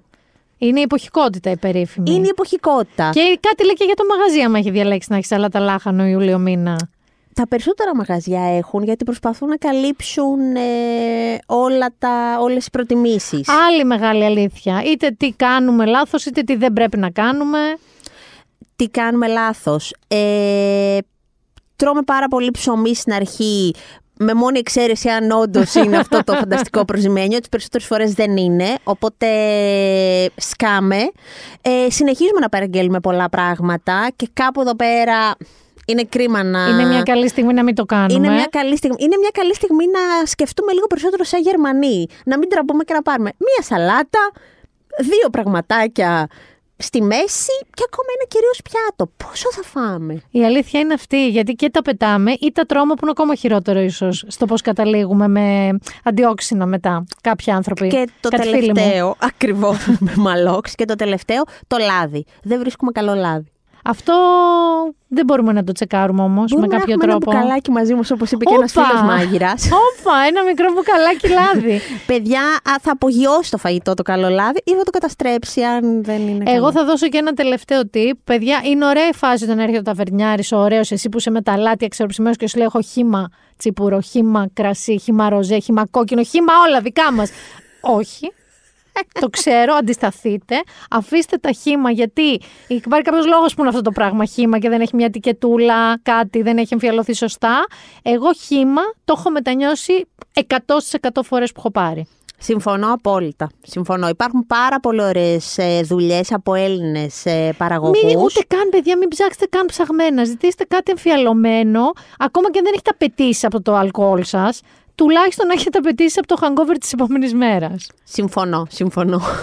Λοιπόν, ε, αυτές ήταν οι αλήθειες μας. Μάρο, μου σε ευχαριστώ πάρα πολύ. Εγώ σας ευχαριστώ. Καλές διακοπές. Καλές διακοπές. Και αφού κλείσαμε με Θέμη Κέσαρη και Κύθυρα, με Μάρο Παρασκευούδη και Σύφνο, πάμε τώρα σε άλλο ένα νησί που έχω πολλά χρόνια να πάω, αλλά όχι παιδί. Έχω πάει και λίγο πιο μεγάλη. Του έχω μεγάλη αδυναμία. Η Κέλλη Νόβακ, η οποία είναι η style editor του Ladylike, είναι από εκεί και είναι από τα παιδιά που είναι από εκεί και πάει συνέχεια, πάει κάθε χρόνο. Άρα έχουμε πολύ updated πληροφορία. Και επειδή δεν βρήκα χιώτικο τραγούδι συγκεκριμένο, θα βάλω λίγο ζαμπέτα που μιλάει για τον καπετάνιο Χιώτη, που οι χιώτες είναι, αν μη τι άλλο, καπεταναίοι, καπετανενόνισο. Πάρε ναυτάκι, ναυτάκι Συριανό. Λοστρομοπυρεώτη Μηχανικό μυτιλίνιο. Τιμόνι καλαματιανό Και καπετάνιο χιώτη. Κέλλη, καπετάνισα της Χίου. Εγώ εδώ, με γείτονα εφοπλιστή, σε παρακαλώ. Νομίζω ότι στη Χίο είναι πολύ εύκολο να είναι με εφοπλιστής mm. κάποιος γείτονά σου. Ναι, έχετε, οι γείτονες είναι όμως. ε, αυτό έχετε είναι το πρόβλημα. Πολλές μαστίχες, μανταρίνια και εφοπλιστές στη Χίο. Ισχύει αυτό. Και πολύ, καλό, πολύ όμορφους ανθρώπους. Ε, θέλει και το κομπλιμέντο της. Έχετε λοιπόν και πολύ όμορφους ανθρώπους. Όντως, έλεγα πριν στη Μάρο, εκτός μικροφώνου, ότι θυμάμαι τη δεύτερη φορά που ήμουν αρκετά μεγάλη, ήμουν ξέρω 25-27 χρονών. Θυμάμαι ότι όταν προσγειώθηκα στοιχείο, μου μύρισε μανταρίνια και μαστίχα. Πραγματικά. Το οποίο είναι ένα συγκλονιστικό άρωμα για νησί. Είναι, είναι πραγματικά και έχουμε, έχουμε τα μαντερίνια, όπως τα Έτσι λέμε. τα λέτε, τα μαντερίνια. έχουν μια πολύ ιδιαίτερη και διαφορετική μυρωδιά από τα κλασικά μανταρίνια. Ισχύει. Είναι, καταρχάς είναι σχεδόν διαφορετικό Είναι- φρούτο. Είναι αλιράτσα. ναι, τελείως. είναι αλιράτσα και είναι και διαφορετική γεύση. Δηλαδή είναι λίγο πιο. Μ, Πιο bitter. Ναι, να το πω. έχουν μια Έχουνε- πικράδα έχουνε- ωραία. Ναι, αλλά είναι γλυκιά πικράδα, την οποία τη χρησιμοποιούμε και σε διάφορα. Σε γλυκά. Ε, έχουμε τις ομάδες μας μετά που χρησιμοποιούμε και την πικράδα μας γιατί εντάξει μια πικράδα την έχουμε λίγο έτσι. Σα- λοιπόν, να πούμε Ένα εδώ ότι τουπέ. η Χίος είναι ένα νησί που ενώ είναι πανέμορφο, δεν είναι ρε παιδί μου το νησί που σε παρακαλάνει κάτι και να πας. Όχι, δεν θέλουν καθόλου να πάμε. Ευχαριστούμε πάρα δεν πολύ. θέλουμε τουρισμό, η αλήθεια είναι. Εμείς όμως τώρα θα τους πείσουμε, γιατί εγώ έχω πιστεί πάρα πολύ να πάνε. Ξεκινάμε από παραλίες. Ξεκινάμε από παραλίες, έχουμε πάρα πολλές παραλίες, δηλαδή το καλό της Χίου είναι ότι μπορείς να πας, δεν θα πέσεις απαραίτητα ο ένας πάνω στον άλλον, επειδή είναι και μεγάλο νησί, έχει 90 plus παραλίες. Γιάννη, δεν σε αγχώνουν αυτά τα νησιά με Πολλές 90. Αν- και Πολλές εμένα. είναι ανεξερεύνητες, βέβαια. Εντάξει, πας στοχευμένα, χρειάζεσαι αμάξι για να πας στις παραλίες και για να δεις όλα αυτά. Είναι που- πολύ μεγάλο νησί. Είναι Χίος. μεγάλο νησί. Θα τα οπότε- πάμε, επειδή κάποιος μπορεί να πάει στο νότο της Χίους, στο βορρά της Χίους, θα τα πάμε Ναι. λίγο έτσι. Ωραία, ναι. Άρα, ναι. ξεκινάμε από νότο, ας πούμε. Α πούμε, Νότο που είναι και πιο famous, είναι ο... πιο popular. Α, είναι πιο γνωστός. Είναι πιο γνωστός γιατί έχει τα μαύρα βόλια, αλλά εγώ δεν θα σας προτείνω τα μαύρα Καλά, εγώ θα βόλια. τα προτείνω τα μαύρα βόλια. Είναι μια συγκλονιστική παραλία. Ξέρω ότι θα προτείνεις, θα το πεις εσύ. Ναι, τα ναι, μαύρα ναι. βόλια είναι μια παραλία που έχει μαύρα βότσαλα. Ναι. Άρα τα νερά είναι σκοτεινά. Είναι σκοτεινά και είναι βουτυρένια σχεδόν. Ναι, δηλαδή είναι- νιώθεις μια ενέργεια επειδή είναι τη- τη- του- από το ηφαίστειο. Πώς λέγεται το ηφαίστειο, Μην με ρωτάς τώρα ιστορίες και τέτοια, άσε με. Είναι Αφού το δύσκολες. έγραψες. Δεν το έγραψα επειδή το γκούγκλαρα, γιατί τα θυμάμαι, νομίζεις; το έχει γράψει το Τα ξεχνάω. Ladylike. λοιπόν, είναι φεστιογενή δηλαδή Είναι τα φυσιογενή, βόλια είναι- αυτά. Ναι, είναι, αλλά είναι η ενέργεια με το που πατήσεις, έχει ενέργεια. Πώς όταν πας εδώ στην πλάκα που έχει τις αρχές Ελλάδας, την ενέργεια, έτσι. Και έχει και, στα τα μαύρα μπέλα βόλια. να μην τα παίρνετε φεύγοντας. Ε, δεν νομίζω ότι ακούνε, γιατί. Παιδιά, τε- εγώ έχετε- βλέπω σακούλες να φεύγουνε. Έχετε αποψηλώσει τα μαύρα βόλια Παιδιά, να δεν τα πάμε κάνετε καλά. τι; Δεν ξέ- ε, Γενικά, άμα, ε, και στο χωριό μου, στα Καρτάμιλα, στις παραλίες, βλέπεις τον κόσμο να φεύγει με τις πέτρες. Πού πάτε καλέ, αφήστε καμιά πέτρα. Λοιπόν, άρα έχουμε τα μαύρα βόλια που δεν θα τα προτείνεις. Εγώ θα προτείνω προς Μεστάπλευρα, που είναι ένα πολύ γνωστό χωριό. Μεσαιωνικό. γενικά, μεσαιωνικό ε, με μεγάλη ιστορία. Ε, θα προτείνω την Αποθήκα. Στην οποία στην έχω πει γιατί, γιατί πέρα ότι είναι ένας φανταστικός κολπίσκος με επίσης. δηλαδή συνήθως δεν έχει ποτέ κύμα. Ωραία. 9 στις 10 περιπτώσεις, επειδή ακριβώς είναι κολπίσκος. Έχει κάτι πανέμορφες ε, σπηλιές όπου μπορείς να πας να τις εξερευνήσεις γιατί υπάρχει μία καντίνα ε, στο, στο, ε, έτσι όπως είναι ο κόλπος υπάρχει ε, ένα ύψωμα, υπάρχει ένα, ένα βουνό και στην άκρη του βουνού υπάρχει μια καντίνα η οποία δουλεύει με το φωτοβολταϊκά κτλ. Και ε, από εκεί μπορείς να παραγγείλεις καφέ, ε, να φας, μπορείς να πας πάνω και να φας. Το Τι εννοείς προτείνω- μπορείς να παραγγείλεις, το κατεβάζουν. Το κατεβάζουν με, Με καλαθάκι. καλάθι. Έχει και στη Φολέγανδρο στον Άγιο Νικόλαο τέτοια, γιατί είναι πάνω στα βράχια. Ναι. Και άμα δεν γουστάζει, επειδή να ανεβοκατεβαίνει, γιατί Ναι, δεν ναι, αντέχεις, ναι. έχουν καλαθάκι που παραγγέλνεις και στα κατεβάζουν. Ακριβώς, καντίνα τορτούγα. Είναι φανταστική με φανταστική φα- φακοσαλάτα, by the way. Πολύ Για όποιον ωραία. Θέλει να κάνει το snack του, αλλά το θέμα είναι ότι έχουν κάτω ε, Κανό και σαπ και κανό τέτοια. και σαπ και μπορείς να πάρεις το κανό και να εξερευνήσεις τις ε, σπηλιές και είναι φανταστικά, δηλαδή μπορείς να πας να κάτσεις γιατί έχει και κάτι μικρές πιο Παραλιούλες. απόμακρες παραλιούλες που είναι καταπληκτικά, επίσης για φωτογραφίες είναι τέλειες, ε, αλλά όποιος ασχολείται με το Instagram. Λοιπόν, Αλλά ναι. αποθήκα, μαύρα Αποθήκα βόλια. είναι πάρα άλλο. πολύ ωραία να πας και είναι και πολύ ωραία εκεί μετά να επισκεφθείς τα μεστά. Τα μεστά, άρα επειδή θα πάτε στα μεστά, δεν υπάρχει περίπτωση να πάτε στα μεστά. Δεν υπάρχει, Είναι αξίζει ένα να πάτε. κουκλίστικο χωριό. Είναι κουκλιστικό πραγματικά. Και με με- πολύ ωραία μέρη να μείνεις έχει τα μεστά. Έχει και ωραία να μείνεις, έχει και ωραία να πιεις. Αλλά εγώ θα σας προτείνω να πάτε να φάτε στο Μεστούσικο που είναι το γνωστό, το κλασικό το σουβλατζίδικο. Έχει πολύ ωραίο σουβλάκι. Λοιπόν, έλα, τελείωνε. Δεν θα μας πεις να φάμε με στο σουβλάκι. Έχεις καμιά άλλη ταβέρνα να φάμε τίποτα ωραίο; Ε, στα Μεστά δεν θα σας πω. Θα σας πω όμως το μυστικό. Θα με φάνε οι φίλοι μου οι Χιώτες που σας το λέω αυτό. Αυτά θέλουμε. Ε, αλλά είναι, είναι προς τα Νένητα. Δηλαδή, και εκεί, και εκεί άμα πας και κάνεις την εκδρομή, γιατί εμείς έτσι το κάνουμε. Το Η οργανώνουμε αποθήκα εκδρομές. δηλαδή είναι με τα Νένητα που λες και ναι, Μεστά. είναι, ναι, ναι, δεν είναι. Εντάξει, δεν είναι ακριβώς.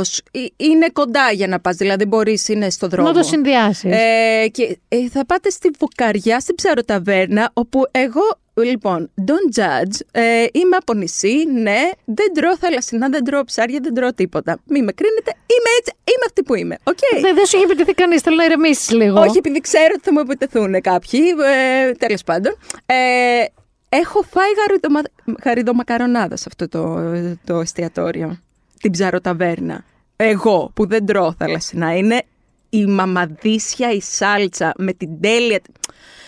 Δεν μπορώ να το περιγράψω, είναι ένα συνέστημα αυτή η γαριδό Πώς μακαρονάδα. λέγεται η ταβέρνα, πες μου; Η ταβέρνα είναι η μία ψαροταβέρνα στα Νένιτα. Αυτό. Πώς Δεν- λέγεται; Δεν, ε- δεν έχει Α. όνομα, είναι στη, Βο- στη Μία Βοκαριά. είναι. Στη Βοκαριά είναι μία. Μία, είναι μία, μία. και δίπλα έχει ένα φανταστικό μπαράκι 80's τελείως που παίζει φανταστική μουσική που αξίζει μετά να πιείτε εκεί ένα σφινάκι. Πάρα πολύ ωραίο πρόγραμμα. Άλλη παραλία. Η Αγία Δύναμη είναι εκεί κάτω; Η Αγία Δύναμη είναι νοτιοδυτικά, είναι και εκεί μια ωραία εκδρομή να πας να κάνεις. προς- Δηλαδή, ναι, είναι, είναι άλλη εκδρομή αυτή. Ε, που αξίζει εκεί να πας να δεις Σελίντα, να πας να δει- να δεις Αγία Δύναμη που έχει σε μόνη με την Αγία Είναι Δύναμη. πάρα πολύ ωραία θάλασσα. Είναι πάρα πολύ ωραία, είναι πιο αμμώδες, έχει, δηλαδή επειδή στη Χίος δεν έχει άμμος, να το πούμε. Α, δεν ναι, έχει άμμο. κυρίως βότσαλα. Έχει βότσαλα και εκεί είναι το πιο Το ψηλό. το refine, το, το βοτσαλάκι τέλος πάντων. Καταπληκτικά νερά. Απλά χρειάζεται. Δεν μπορείς να πας με λεωφορείο, θέλεις αμάξι φυσικά και εκεί, γιατί έχουμε και λεωφορεία που πηγαίνουν στις παραλίες. Ισχύει αυτό, αλλά Αγία Δύναμη θέλει αυτοκίνητο. Αγία δύναμη θέλει αυτοκίνητο. Και ε, θέλει και οργάνωση όπως ένα, δεν έχει και κάτι. θέλει οργάνωση όπως θέλει και η άλλη παραλία που μπορεί να μην την ξέρεις και πάλι θα σου πω τα μυστικά σαν λοκάλι μόνο για σένα.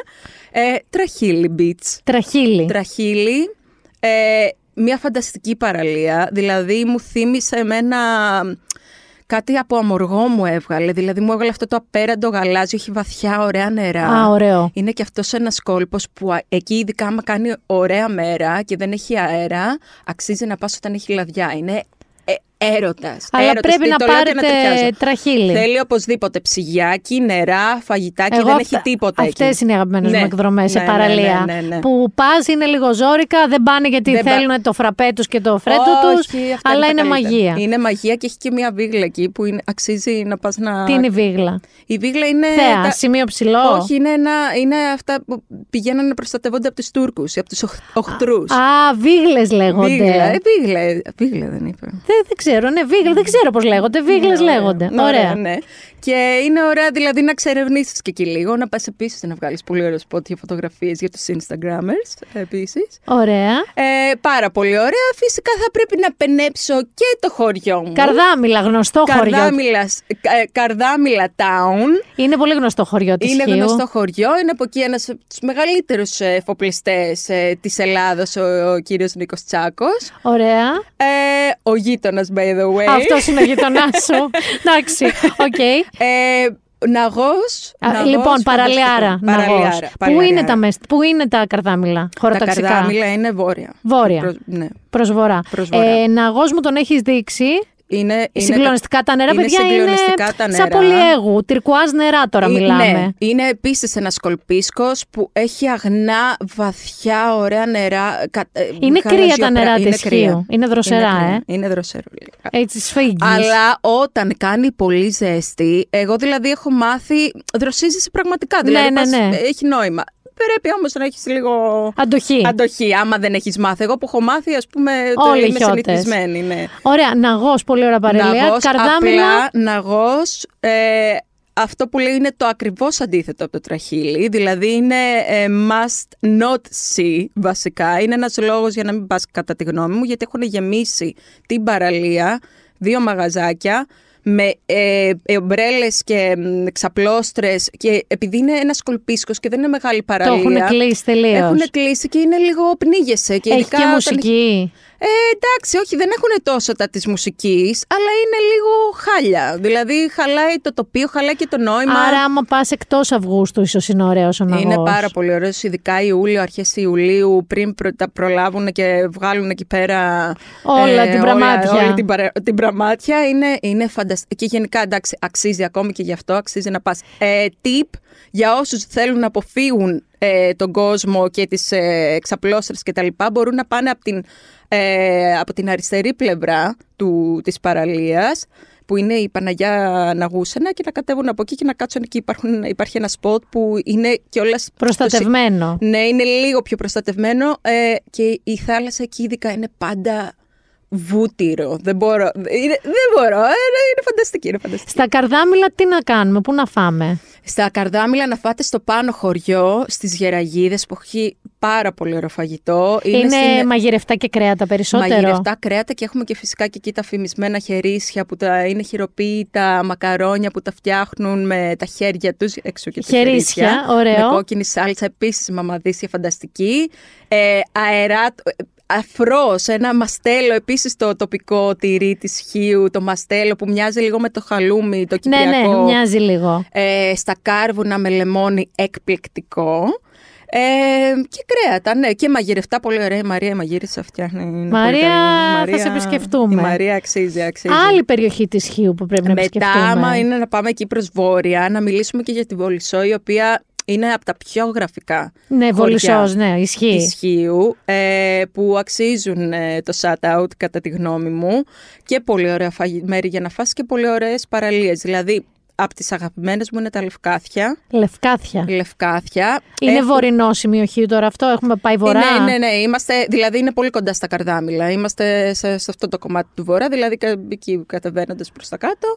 Έχει και τα, τη Βολισό και έχει τα Λευκάθια που είναι μια πανέμορφη παραλία. Είναι μικρός επίσης κολπίσκος, δεν είναι από τις μεγάλες σταχανείς ε, παραλίες και ε, όπου έχει βέβαια ένα μικρό ε, Beach bar. beach barάκι εκεί. Α, ο ίσα να μην πεθάνεις, να μην κουβαλάς Αυτό, μόνος σου. Ναι, αλλά μπορείς να πας από την άλλη πλευρά που επίσης tip μόνο για εσένα. Μου το λέει Έτσι- κάθε φορά με μεγάλη ένταση Ναι. αυτό. ναι, γιατί δεν θέλω να πάω τώρα το καλοκαίρι και να μην βρε- βρίσκω τη- το σποτ το οποίο είναι κάτω από ένα αρμυρίκι, ένα δέντρο με Στην την άλλη τέλεια άκρη είναι αυτή σκιά. από τα Ναι, λευκάθια. Ναι, τέλεια σκιά, δηλαδή. δεν- δηλαδή Μην δεν πάτε, υπάρχει. αφήστε το στην κέλη. Ε, απλά εκεί, warning, ε, είναι τα νερά ιδιαίτερα κρύα. Δηλαδή Α. θέλει, θέλει να πας με σαραντάρι. Μπαίνεις και υποθέσει κεφαλικό. Καταλαβαίνεις. Είναι λίγο μέχρι και εγώ καμιά φορά. Σφίγγει έχω- το ναι, κρανίο, ναι, αυτό. Ναι, ναι. Πάμε δηλαδή και τις μέρες που έχει τα σαραντάρια τα, Τα βαρβάτα. τα βαρβάτα και ε, κάνει δροσίζει. τόση ζέστη στοιχείο, πιάνει. Ναι, ναι, πια. Πια πιάνει. Ναι, κάποτε δεν είχαμε air condition στο σπίτι τώρα. Καλά, εντάξει, πολύ όλες τις Τώρα, γιαγιάδες ναι. μας. Και Αλλά. στο Βολισό, στη Βολισό αξίζει να πάτε να επισκεφτείτε το κάστρο που είναι πανέμορφο, είναι λες και μπαίνεις σε σκηνικό του Game of Thrones. Είναι φανταστικό. Έχει ένα μι- μι- πολύ μικρό καφενέ, δεν έχει όνομα, μην ρωτάς Όχι, όνομα. δεν πειράζει. Ένα που σου σερβίρει μόνο ελληνικό, τα βασικά. Τέλειο. Και έχει θέα πιάτο και βλέπεις όλο το χωριό. Είναι, είναι μαγεία, είναι φανταστικό. Άρα πάμε Αξίζει στο κάστρο της Βολισού. Κάστρο Βολισού και φάμπρικα για φαγητό, όπως και Στη δίποτε. Βολισό και αυτό; Στη Βολισό. Αυτό, ναι, αυτό είναι λίγο. Δεν είναι πολύ μεγάλο χωριό, αλλά είναι κοντινές οι αποστάσεις. Ε, και ναι, οπωσδήποτε στη φάμπρικα που ε, όλα τα λαχανικά, όλα τα κρέατα, ό,τι Είναι είναι, από τα παρά- φάρμα; είναι από φάρμα.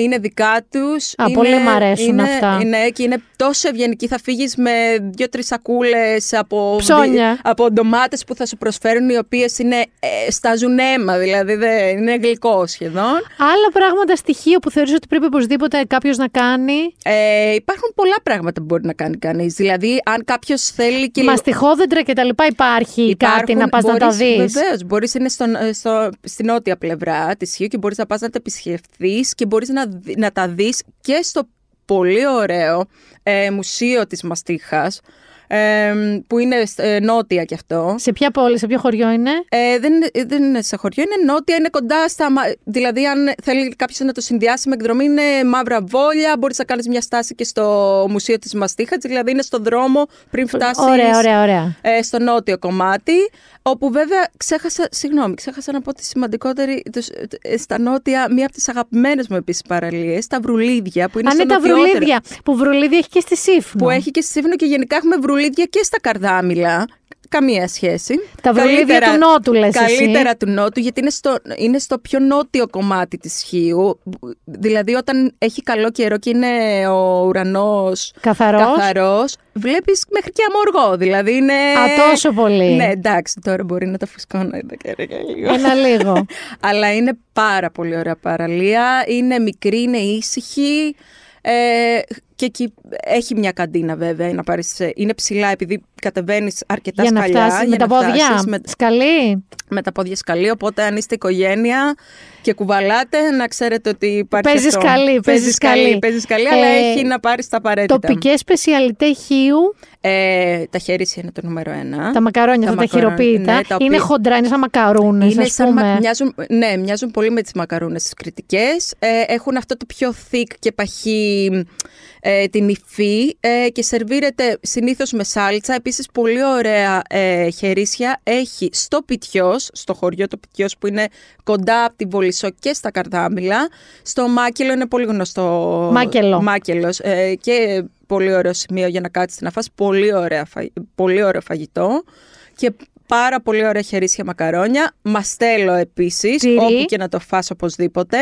Ε, από γλυκά μασουράκια και αμυγδαλωτά. Τα, Τα μασουράκια τι είναι; Σας έχω φέρει και εδώ. Δεν τα έχεις δοκιμάσει; Δεν τα έχω δοκιμάσει. Μμ, θα τα δοκιμάσεις τώρα όταν επιστρέψω. Είναι σιροπιαστά Είναι τα σα- μασουράκια; Είναι σιροπιαστά, είναι φύλλο με ε, ψιλοκομμένο αμύγδαλο, το οποίο το τυλίγεται και σιροπιάζεται. Είναι, είναι εκπληκτικό. Μασουράκια λοιπόν και αμυγδαλωτά. Ναι, ναι, μασουράκια στον. Ε, ναι, ναι. Πού να ψωνίσουν Στον μασουράκια; Αυγουστάκι. Α, Πού είναι Αυγουστάκης; Ε, είναι στην απλοταριά. Πού είναι απλοταριά. Η απλοταριά είναι στη, στη χώρα. Είναι πιο Μα δεν μας κεντρικά. τα έχεις πει αυτά. Είναι κεντρικά. Παιδιά, στη χώρα έχει πολλά πράγματα να κάνεις και στη χώρα. Εκεί που είναι και το λιμάνι, όταν φτάνεις με το πλοίο, Άρα όποιος το, έρχεται το με το πλοίο. λιμάνι είναι σαν τις ε, Είναι το Τίνου. κεντρικό σημείο, είναι η χώρα. Το Είναι η λιμάνι χώρα. είναι η χώρα ε, που έχει και μαγαζιά και για να ψωνίσεις. Έχουν τα πάντα, υπάρχουν Παιδιά, τα εγώ πάντα. θυμάμαι ότι η χώρα της Χιού δεν είναι ακριβώς νησιωτική, είναι μια, Είναι- μια πόλη. Ναι, ναι, είναι πιο, είναι πιο πόλη, αλλά αξίζει, είναι ωραία να κάτσεις ε, στα μαγαζάκια πάνω στο λιμάνι, όπου, by the way, shout out στο μαγαζί, το 44 bar, ε, της φίλης μου της Ρίτσας, ε, που έχουν φανταστικά κοκτέιλς. Για Α, όποιον ωραία. θέλει Να κάτι πιει πιο, κοκτέιλ. ναι, πολύ ωραία παλώμα και ωραία φαγητά, πολύ ωραίος χώρος και που εκεί γίνεται και πιο τζέρτζελο το βράδυ. η αλήθεια Οπότε, αν είναι. θέλετε να δείτε τον κόσμο σας και να κάνετε τη φάση Ακριβώς. σας, Και γενικά απλοταριά, έχει- είδες, απλο- το έμαθα. Απλοταριά, λιμάνι εκεί. Απλοταριά έχει, έχει διάφορα. Έχει πολλά ωραία καφέ και αξίζει να να πάει κάποιος να κάνει τη βόλτα του. Άμα, άμα κάποιος έχει χρόνο Να μείνει, να κάτσει περάσει και να από τη περάσει χώρα. από τη χώρα, αξίζει, έχει πολύ ωραία Λοιπόν, μαγαζιά. Ο καθένας είπε με, με δικό του τρόπο. Δηλαδή, η Ναι. Μάρο είπε αλήθειες διακοπών ε, Ναι. φαγητού. Ο Θέμης είπε γενικά για τη ζωή και την ύπαρξη και την οντότητα. Ωραία. Εσύ είπαμε να πούμε μερικά στιλιστικά σε ό,τι αφορά κυρίως το packing και το τι φοράμε. Εγώ Ναι. θα ξεκινήσω λέγοντας ότι όπως και να σας κάτσει στο μυαλό ότι αυτό το παπούτσι με το λίγο τακούνι είναι βολικό και θα το βάλω, δεν θα το βάλετε Ναι. στις διακοπές. Δεν Ισχύει. θα το βάλετε. Λοιπόν, εγώ αυτό που έχω να προτείνω ε, και που έχω σκε- σκοπό να κάνω κι εγώ, πλέον έχω ασπαστεί τον μινιμαλισμό, ε, περισσότερο όχι στο στυλ, όσο στο lifestyle. Δηλαδή, τι σημαίνει αυτό; Λίγα και καλά ρούχα που φοριούνται ε, μ, και έτσι και αλλιώς. Ε, το μαγιό, το ολόσωμο που μπορεί να φορεθεί και με τζιν ε, Σαν κορμάκι. σαν κορμάκι. Η φούστα που μπορείς να τη βάλεις με το μαγιό στην παραλία, αλλά μπορείς να τη βάλεις και με ένα crop top ε, το βράδυ και με ένα σανδάλι. Τα σανδάλια που μπορείς να βάλεις από την παραλία, αν είναι flat. Μέχρι και, μ, και τη βόλτα στο Πάντως, νησί. γενικά πιστεύεις και εσύ ότι όταν Ναι. ανοίγουμε τη βαλίτσα Ναι, και ναι, βάζουμε. ναι, ναι, τα όχι. πρώτα που βάζουμε είναι αυτά που θέλουμε. Όλα τα άλλα που αρχίζουμε και βάζουμε. Ναι. Να πάρω και αυτό το Ναι, μήπως μπλουζάκι. να πάρω μπας και το βάλω. Και να βάλω και αυτό το παντελόνι για αυτό το μπλουζάκι. Δεν θα, τα- θα τα Όχι. Φέρετε πίσω, ρε η παιδί μου. αλήθεια είναι ότι η πραγματική η ερώτηση που πρέπει να κάνεις είναι αυτό. Θα το βάλω. Το έχω βάλει στις προηγούμενες διακοπές μου. Το έχω βάλει αυτό το- το διάστημα αυτό το καλοκαίρι ή στις διακοπές στην πόλη. Αν η απάντηση είναι όχι, μαντέψτε τι πρέπει να κάνετε. Δεν το παίρνετε μαζί Δεν σας. το παίρνετε μαζί. Τζάμπα το βάρος. Δηλαδή, Άρα πάρτε εσύ- τα απολύτως απαραίτητα. Δεν υπάρχει κανένας λόγος. Και, ε, και ρούχα πολυμορφικά, δηλαδή που versatile, που μπορούν να φορεθούν με διαφορετικούς τρόπους. Είναι, δηλαδή, είστε σε διακοπές, θες ξεκούραστα πράγματα. Ε, αν το τακούνι μπορείτε να το περπατήσετε, πάρτε το. Ναι, αρκεί να το φορέσεις. Εγώ Δηλαδή, θέλω να σας πω ότι στις διακοπές τα κούνια και στενά ρούχα δεν. Είναι ο κανόνας ότι μετά τη δεύτερη μέρα τρίτη που Ναι, ναι, απλώνει, ναι, ναι. χαλαρώνει το σώμα Ναι, και ναι. απλώνει το πόδι που λέω Ναι, εγώ, ναι, ναι, ναι. αρνούνται πεισματικά Ναι. να ξανακαταπιεστούν. Αφήστε τα σπίτι ρε παιδιά, βάλτε τα στην Αθήνα. Δεν υπάρχει λόγος. Ε, εκτός αν θέλετε, εγώ πιστεύω αυτό, βα- τα βασικά κομμάτια που φοράτε συνέχεια και ένα-δυο έτσι πιο statement κομμάτια, έτσι άμα θέλετε να κάνετε έτσι ένα πιο... Το κομμάτι σας. Το κομμάτι σας, Δεν με τέλος αφορά πάντων. καθόλου φέτος εμένα αυτό εκεί που πάω. Όποιον τον ενδιαφέρει, βρε παιδί μου. και Λού μου σε ευχαριστώ πάρα πολύ. Μηνιό μου, Του εγώ σε χρόνου ευχαριστώ. καρδάμιλα. μου το υπόσχε, μου Στο το έχω έχεις υποσχεθεί και θα γίνει. Για να δούμε, περιμένω. Φιλάκια πολλά. Καλή συνέχεια. Λοιπόν, όλο αυτό που ακούσατε σήμερα το επεισόδιο που είχε Κύθυρα, Χίο και Σύφνο είναι και για όσους πάτε εκεί. Πρόλαβα και χώρεσα έτσι τρία νησιά ακόμα στο travel ένθετο αυτού του podcast. Όμως ήθελα να βγει έτσι ένα διακοποκλίμα, μια, ένα- μια διάθεση διακοπών, ε, αλήθειες της ζωής βγαλμένες από τις διακοπές, ε, να είμαστε ένα τσικ πριν κάνουμε μπουγέλο και το κλείσιμο του σχολείου. Και επειδή σε αυτό το επεισόδιο τίποτα δεν είναι όπως τα προηγούμενα, δεν θα πασάρουμε Γιάννη με Ρομπί Williams στο pop ένθετο αυτού του επεισοδίου, του τελευταίου για τη σεζόν, ε, θα το πασάρουμε με Νίκο Καρβέλα. Καλοκαιρινές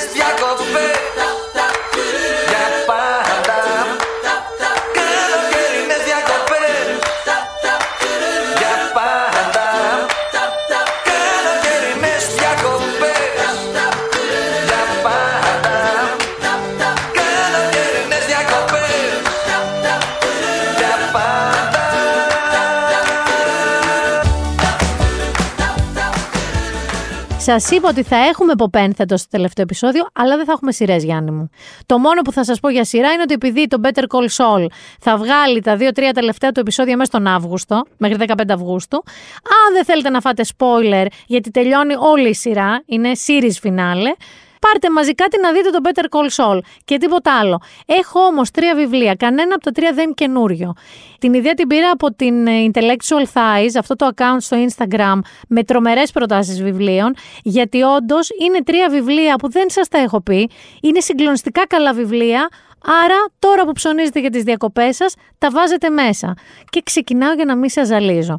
Αστερισμός ζωτικών φαινομένων. Άντωνη Μαρά. Είναι ο συγγραφέας. Το story είναι τις τελευταίες μέρες του 2004 σε ένα χωριουδάκι της Τσετσενίας, μία οκτάχρονη κοπέλα η Χαβά, κρύβεται στο δάσος όταν οι ρωσικές δυνάμεις αρπάζουν τον μπαμπά της. Ο γείτονάς τους, ο Άχμεντ, ένας αποτυχημένος γιατρός, τη φυγαδεύει στο βομβαρδισμένο νοσοκομείο της πιο κοντινής πόλης, όπου μοναδική γιατρός είναι μία Ρωσίδα η Σόνια και περιθάλπει ένα διάκοπο κύμα τώρα τραυματισμένων ανταρτών και προσφύγων και πενθήκε για την εξαφανισμένη αδερφή της. Μέσα σε πέντε μόλις μέρες γίνεται όλη η ιστορία, όπου ο Άχμετ και η Σόνια, ο καθένας θυμάται το δικό του παρελθόν, ψάχνουν μαζί να λύσουν ένα περίεργο γρίφο συμπτώσεων, προδοσίας και συγνώμης και ξαφνικά αρχίζει αυτό και τους δένει τον Άχμετ και τη Σόνια και κάπως αποφασίζει για τη μοίρα τους. Είναι ένα εξαιρετικό βιβλίο, υπάρχει και στα αγγλικά, λέγεται νομίζω A Constellation of Vital Phenomena, αστερισμός ζωτικών φαινομένων, είναι από τις εκδόσεις Ίκαρος, το συστήνω επιφύλακτα. Δεύτερο εκπληκτικό βιβλίο είναι το Olive Kittredge. Είναι από την Elizabeth Strout, εκδόσεις Άγρα. Ε, είναι ένα βιβλίο, παιδιά, που και θα κλαίτε, και θα γελάτε, δεν μπορώ να σας το εξηγήσω, έχει και χιούμορ, έχει και τα πάντα. Λοιπόν, η Όλιβ τώρα είναι μια αδάμαστη συμπονετική και συχνά δύσκολη και απρόβλεπτη συνταξιούχος καθηγήτρια σε μια μικρή παραθαλάσσια πόλη του Μέιν στην Αμερική. Όσο μεγαλώνει λοιπόν η Όλιβ, προσπαθεί να κατανοήσει τις αλλαγές στη ζωή της. Είναι μια γυναίκα που διαβάζει εύκολα τις καρδιές των γύρων της, δηλαδή και τις νίκες τους, τις επιτυχίες τους, αλλά και τις τραγωδίες τους και τα ζόρια τους. Σε αυτή λοιπόν τη διεισδυτική και γεμάτη ζωή εξερεύνηση της ανθρώπινης ψυχής, η ιστορία της Olive Kittredge μας επιφυλάσσει χιούμορ σίγουρα παιδιά, συναντήσεις θα νιώσετε πολύ οικία πράγματα.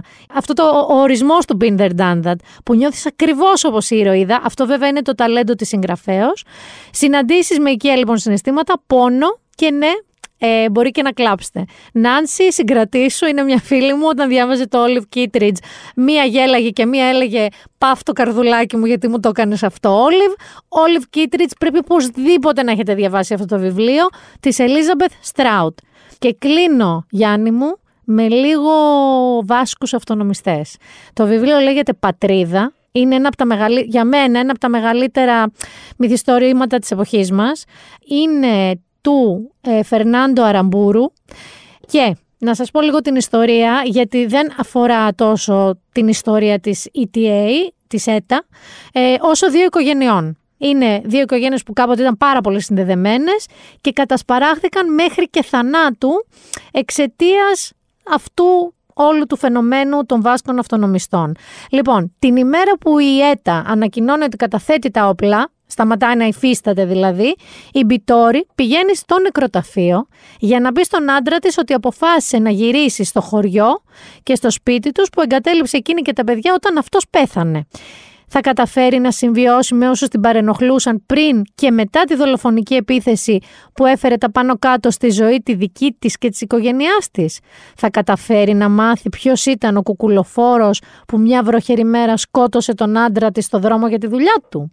Η παρουσία της Μπιτόρη πίσω στο χωριό θα διαταράξει την επιφανειακή ηρεμία και κυρίως της γειτόνισσάς της, της Μίρεν, Κάποτε ήταν στενή φίλη της Μπιτόρη, αλλά και της μητέρας του Χώσε Μάρι, ενός φυλακισμένου τρομοκράτη και υποπτού για τις χειρότερους φόβους της Μπιτόρη, ότι δηλαδή μπορεί να έχει σκοτώσει τον άντρα της. Τι συνέβη τώρα ανάμεσα σε εκείνες τις δύο γυναίκες, τι δηλητηρίασε τη ζωή των παιδιών και των συζύγων τους, που ήταν τόσο δεμένοι στο παρελθόν. Με τις συγκαλυμμένες ρήξεις και τις ακλόνητες πεπιθήσεις της, με τις πληγές και τις παλικαριές της, η παράφορη ιστορία της ζωής τους πριν και μετά το χάσμα που άνοιξε ο θάνατος του Τσάτο, του άντρα της Μπιτόρη, μας μιλά για τον έφικτο της λύθης και για την ανάγκη της συγχώρεσης σε μια κοινωνία διαιρεμένη από πολιτικό φανατισμό. Αλήθεια σας το λέω, είναι ένα βιβλίο που και σε αφήνει και λες μα τι σκατά κάνουμε οι άνθρωποι μεταξύ μας, γιατί είμαστε οι άνθρωποι έτσι μεταξύ μας και τι έχουμε τελικά να χωρίσουμε, ταυτόχρονα σου δίνει ένα ιστορικό πλαίσιο πολύ σημαντικό της σύγχρονης ιστορίας στην Ισπανία, στη χώρα των Βάσκων και ταυτόχρονα είναι τρομερό ψυχογράφημα χαρακτήρων. Από την οργή στη συγχώρεση, σε όλο την ίντριγκα, πατρίδα λοιπόν, είναι ένα βιβλίο του Φερνάντο Αραμπούρου πάρτε το μαζί. Τίποτα από αυτά δεν είναι χιχιχιχοχο. Κανένα από τα τρία βιβλία που σας είπα. Είναι όμως και τα τρία βιβλία που θα γυρίσετε μετά το καλοκαίρι και θα μου πείτε μήνα, μπράβο και σε ευχαριστούμε που μας τα πρότεινες. Γιάννη μου, αυτό ήταν για φέτος. Αυτό ήταν για τη σεζόν. Αυτό ήταν πριν τον Αύγουστο. Ε, Μας εύχομαι πάρα πολλά μπάνια, πάρα πολλά παγωτά, πάρα πολλά ό,τι θέλει ο καθένας να κάνει. Βραδινά μπανάκια, έρωτες, μη έρωτες, παρέες, ό,τι θέλετε, παιδιά. Εγώ σκοπεύω να είμαι οριακά σαν αυτό που λένε ότι έχει ο Brad Pitt. Πώς λέγεται προσωπογνωσία, να μην γνωρίζω κανέναν τίποτα. Και εδώ θα μου κάνετε τη χάρη να πω ένα μεγάλο φιλί και αγκαλιά στο Γιώργο, την Έλενα, τη Μανή, το Δημήτρη, η πρόεδρο, όπως τον λέμε εμείς, και βέβαια τον Άρη. Είναι η παρέα των δικών μου διακοπών.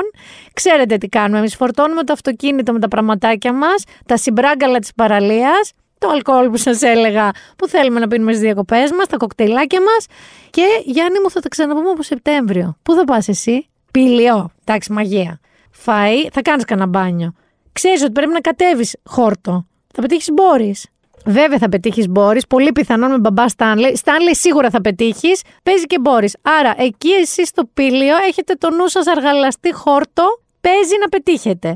Λοιπόν, να είστε καλά, να προσέχετε, να ξεκουραστείτε, να κάνετε κυριολεκτικά διακοπές, Διακοπές είναι να όχι να συναντιέστε και να λέτε ένας στον άλλον Καλά, όχι μόνο που μας περιμένει, ό,τι χειρότερο θα γνωρίσουμε ποτέ. Μην λέτε τέτοια, μην λέτε τίποτα κακό. Διακοπές είναι και από τη ζωή στην πόλη και από όλες αυτές τις μαύρες σκέψεις. Εδώ θα μας περιμένουν, παιδιά, το Σεπτέμβριο. Πολλά φιλιά.